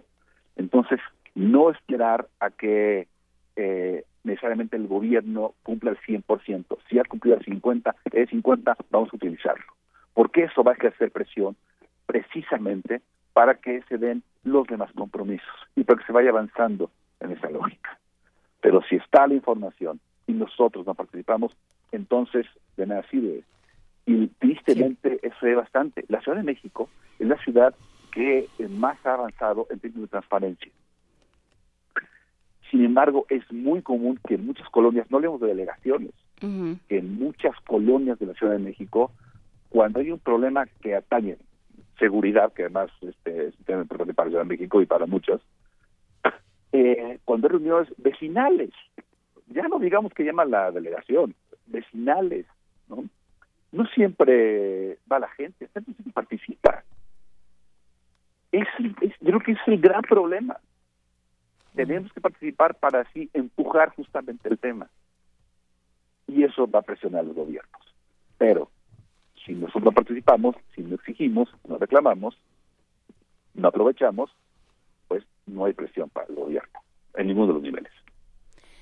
Por supuesto, si uno si, uno no toma esa eso que se le ofrece, ¿no? O sea, los pocos espacios que sí se abren para la participación y para la rendición de cuentas, si no se toman se pierden, se, y se malgastan.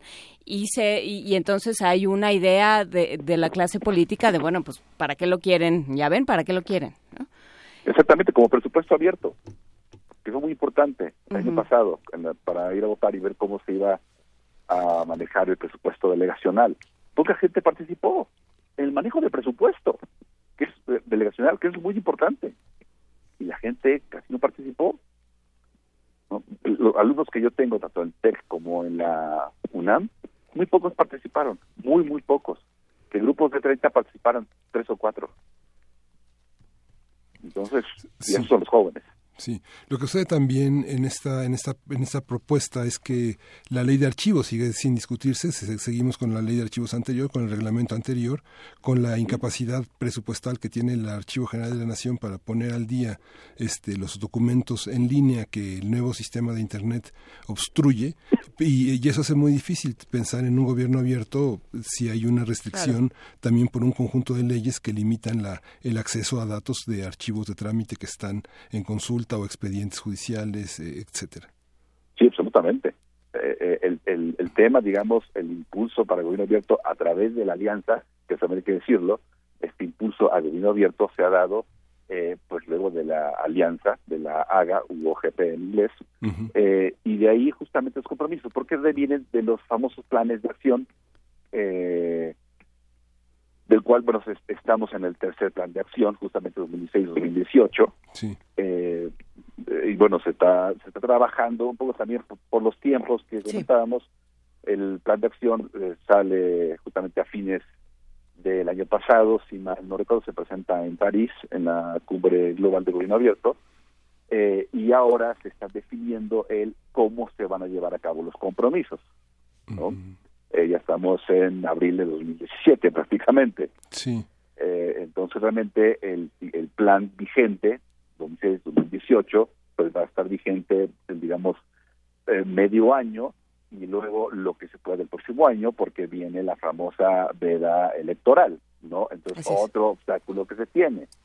Por lo cual yo creo que gobierno abierto debería ser una política de Estado y no política de gobierno, precisamente para salvar este problema de la veda electoral. O sea, resulta que el gobierno puede ser gobierno porque hay elecciones.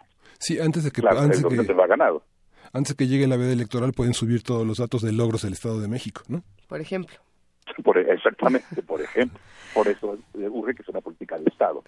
Con esto nos vamos a quedar, maestro Miguel Ángel Valenzuela Shelley. Qué gustazo y sigamos hablando de conceptos como este, sigamos promoviendo que los gobiernos cambien la manera en la que están eh, manifestando su autoridad y bueno, vamos a crear otro tipo de modelos. Un gran abrazo. Igualmente, mucho gusto. Mil gracias, hasta, luego. Primer movimiento.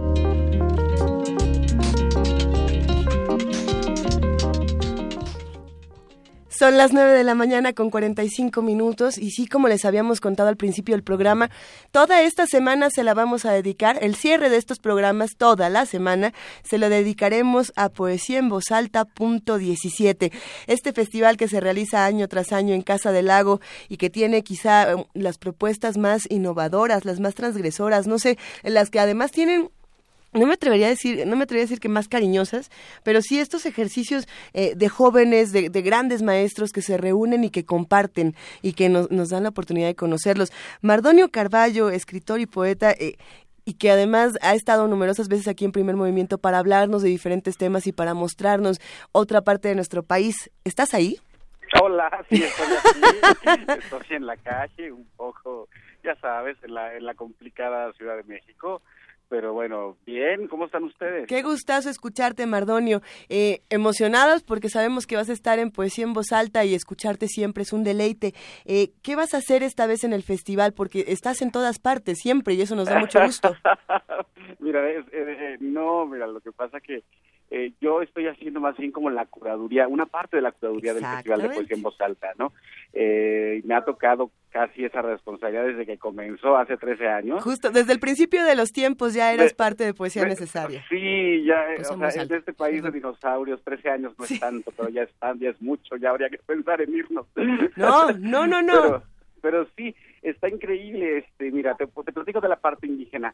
eh, vienen eh, en una suerte de alquimia eh, viene un muchacho colombiano eh, a México para hacer un encuentro de repentismo con otros chavos muy jóvenes, cantores del son de la Huasteca veracruzana, para hacer improvisaciones, topadas poéticas a partir eh, de la improvisación de esto que llaman repentismo, que en Cuba, en Perú, en el País Vasco, en México, con los con los jarochos y con los huastecos, pues se hace muchísimo. Y ahora vamos a traer en un combo a Colombia y México en, en una suerte de apuesta por la juventud, porque son chavos en verdad muy, muy jóvenes, eh, de 19 y 20 años quizá, tanto el colombiano invitado a este encuentro eh, que para hacer dueto con los cantores del son, son chavos de 20, 21 años, y por otro lado pues está Natalia Toledo, ¿no? Que no necesita mayor presentación, pues para fortuna nuestra en este país, donde la diversidad es importantísima.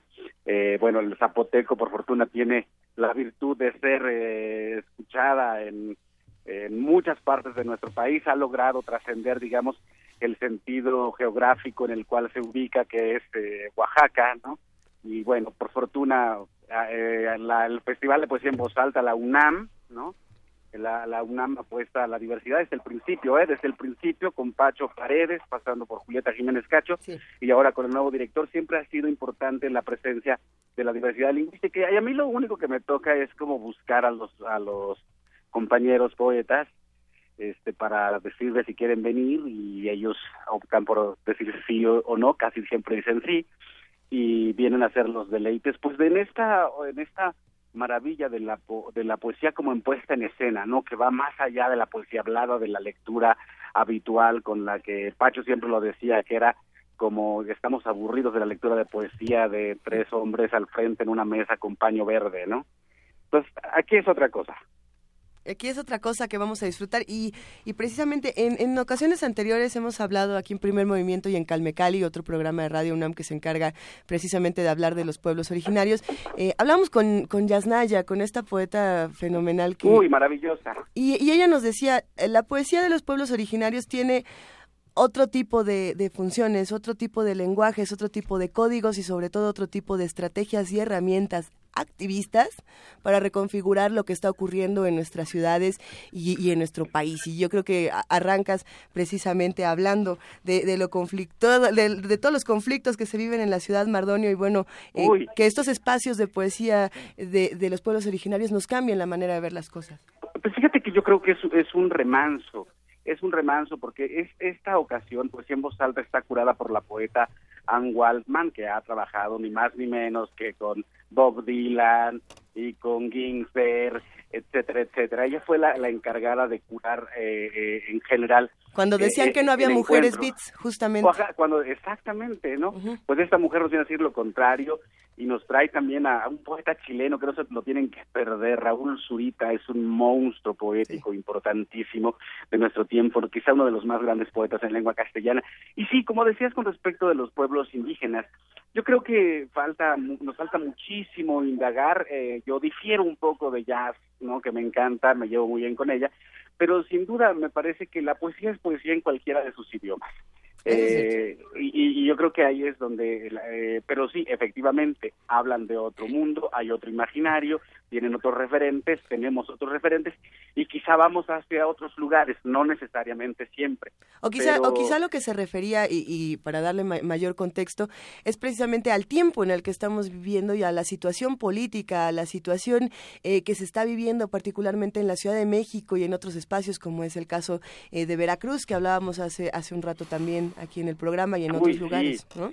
Claro, no, yo creo que la poesía es importante. Eh, en verdad, bueno, yo siempre he pensado que el artista tiene que, hacerle frente también con su arte, eh, porque eso también denotará un tiempo eh, de lo que está ocurriendo a su alrededor. Justamente ayer Anne Waldman decía, eh, en esta ocasión los poetas invitados casi todos son poetas y casi todos son activistas. Y eso me parece importantísimo que lo diga ella, sobre todo viniendo de un país en el cual ahorita el racismo, la xenofobia y en fin estos desencuentros humanos están a la orden del día, ¿no? Entonces me parece que, que sí es importantísimo y sí es importantísimo, mira, cada, lengua y cada idioma es un enigma. Entonces la poesía, además de ser otro enigma, le agrega eh, como un capítulo circular, ¿no? Un capítulo eh, eh, de, de, como serpentino para mirar como otra forma el mundo. Yo creo que sí, yo creo que no se lo pierda. Poesía en voz alta va a ser una locura. Este, este, que empiece, empezamos el miércoles, mañana miércoles comenzamos Poesía en voz alta y terminamos el domingo. Viene mucha gente muy, muy interesante. Coral Bracho también estará por ahí.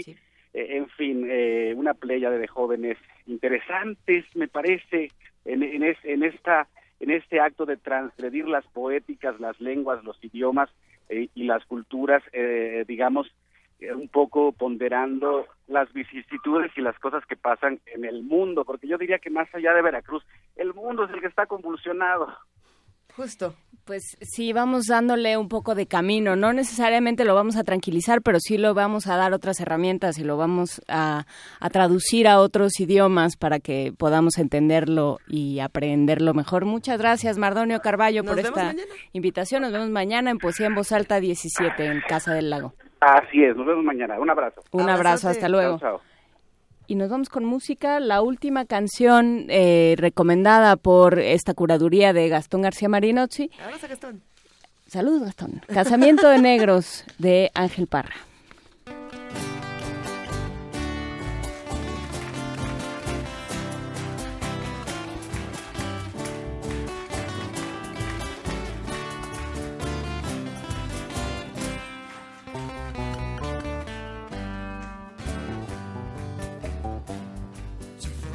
Casamiento, todo cubierto de negro, negro novio y padrino, negro cuñados y suegros, y el cura que lo casó era de los mismos negros. Cuando empezaron la fiesta, pusieron un mantel negro, luego llegaron al postre, se sirvieron higos secos y se fueron a acostar debajo de un cielo negro. Y ahí están las dos cabezas de la negra con el negro. Amanecieron con frío, tuvieron que prender fuego. Carbón trajo la negrita, carbón que contiene el negro.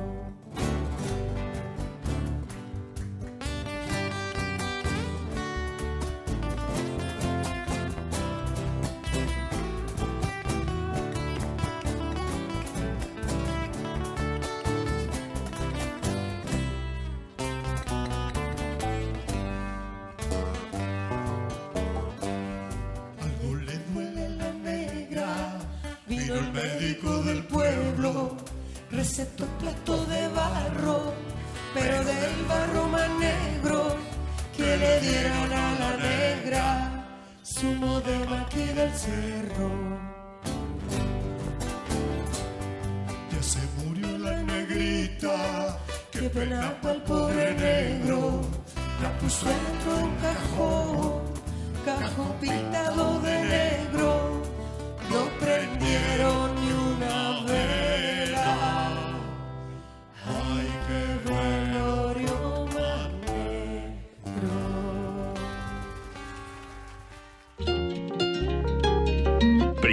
movimiento.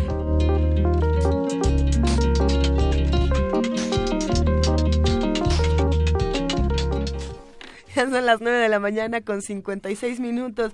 No nos queremos ir, nos queremos quedar aquí hasta las 12. Venga, nos quedamos. no, no, mejor les platico. Mañana vamos a hablar con, con Cristian Duverger, que presenta un libro un libro nuevo sobre Colón, que, en realidad, bueno, no es nuevo porque en buena parte es la relación de, de sus viajes. Y bueno, pues vamos a hablar con él de, de lo que se iba en prenda a la hora de, de documentar estos primeros viajes de, de Colón, de algunas afirmaciones eh, pues arriesgadas y salvajes que hace Duverger en este libro de las cartas de navegación de Colón, de si sí, si no, si en realidad ya había habido un predescubrimiento y por eso este Colón llegó tan tan rapidito y con, con tanta con tanto conocimiento de las corrientes y de las, los vientos y de todas estas cosas. Es, es un libro interesante, platicaremos platicaremos de él. Mañana también hablaremos de China para principiantes. ¿Qué sabemos de China? ¿Qué damos por sentado? ¿Qué nos han contado? ¿Con qué, Carmen ¿con qué historias? se puso muy contenta porque vamos a hablar de China. Bueno, hasta se puso de pie ya. Algo le gustó, sí. De verdad, lo juro, hizo las manitas así. No, sí, seguro. ¿no? Alguien dijo hace años que nos engañaron como chinos, ¿no? justo, justo todos estos mitos, todas estas historias son las que vamos a Vamos a, platicar mañana.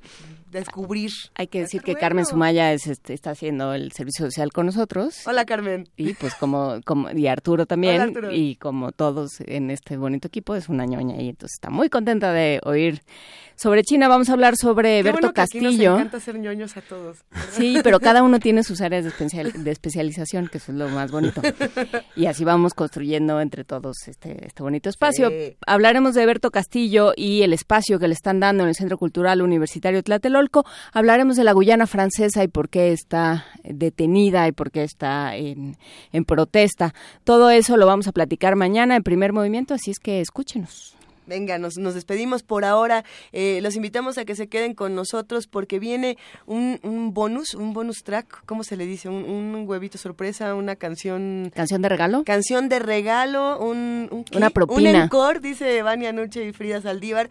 Eh, sí, esto Gastón García Marino sí nos lo va a dejar de regalo para que sigan con primer movimiento y después con toda la programación de Radio UNAM. Si no me equivoco, porque es posible que me equivoque porque no lo apunté, es un dueto de, eh, de Ángel Parra con Georges Brassens, Ah, sí. me parece. Venga. Y es Je rendez-vous avec vous. Tengo una cita contigo. Ah, Es que aquí ya hablan francés muy bonito, Sí. porque Entonces, también Miguel bueno. Ángel habla un francés muy chulo, o sea que... Venga, venga, nos despedimos por ahora. Qué, qué belleza. Gracias, Alicia. Esto es primer movimiento. El mundo desde la universidad. El rayo que yo prefiero ojos la luz y lo demás no me importa. Usted me dio rendezvous, el propietario de casa me ha entregado el sobre azul. Me quita el techo y a la calle, ¿qué más da? Si usted me dio rendezvous, el nido que yo prefiero es su vestido fru fru. Y lo demás no me importa, usted me dio rendezvous.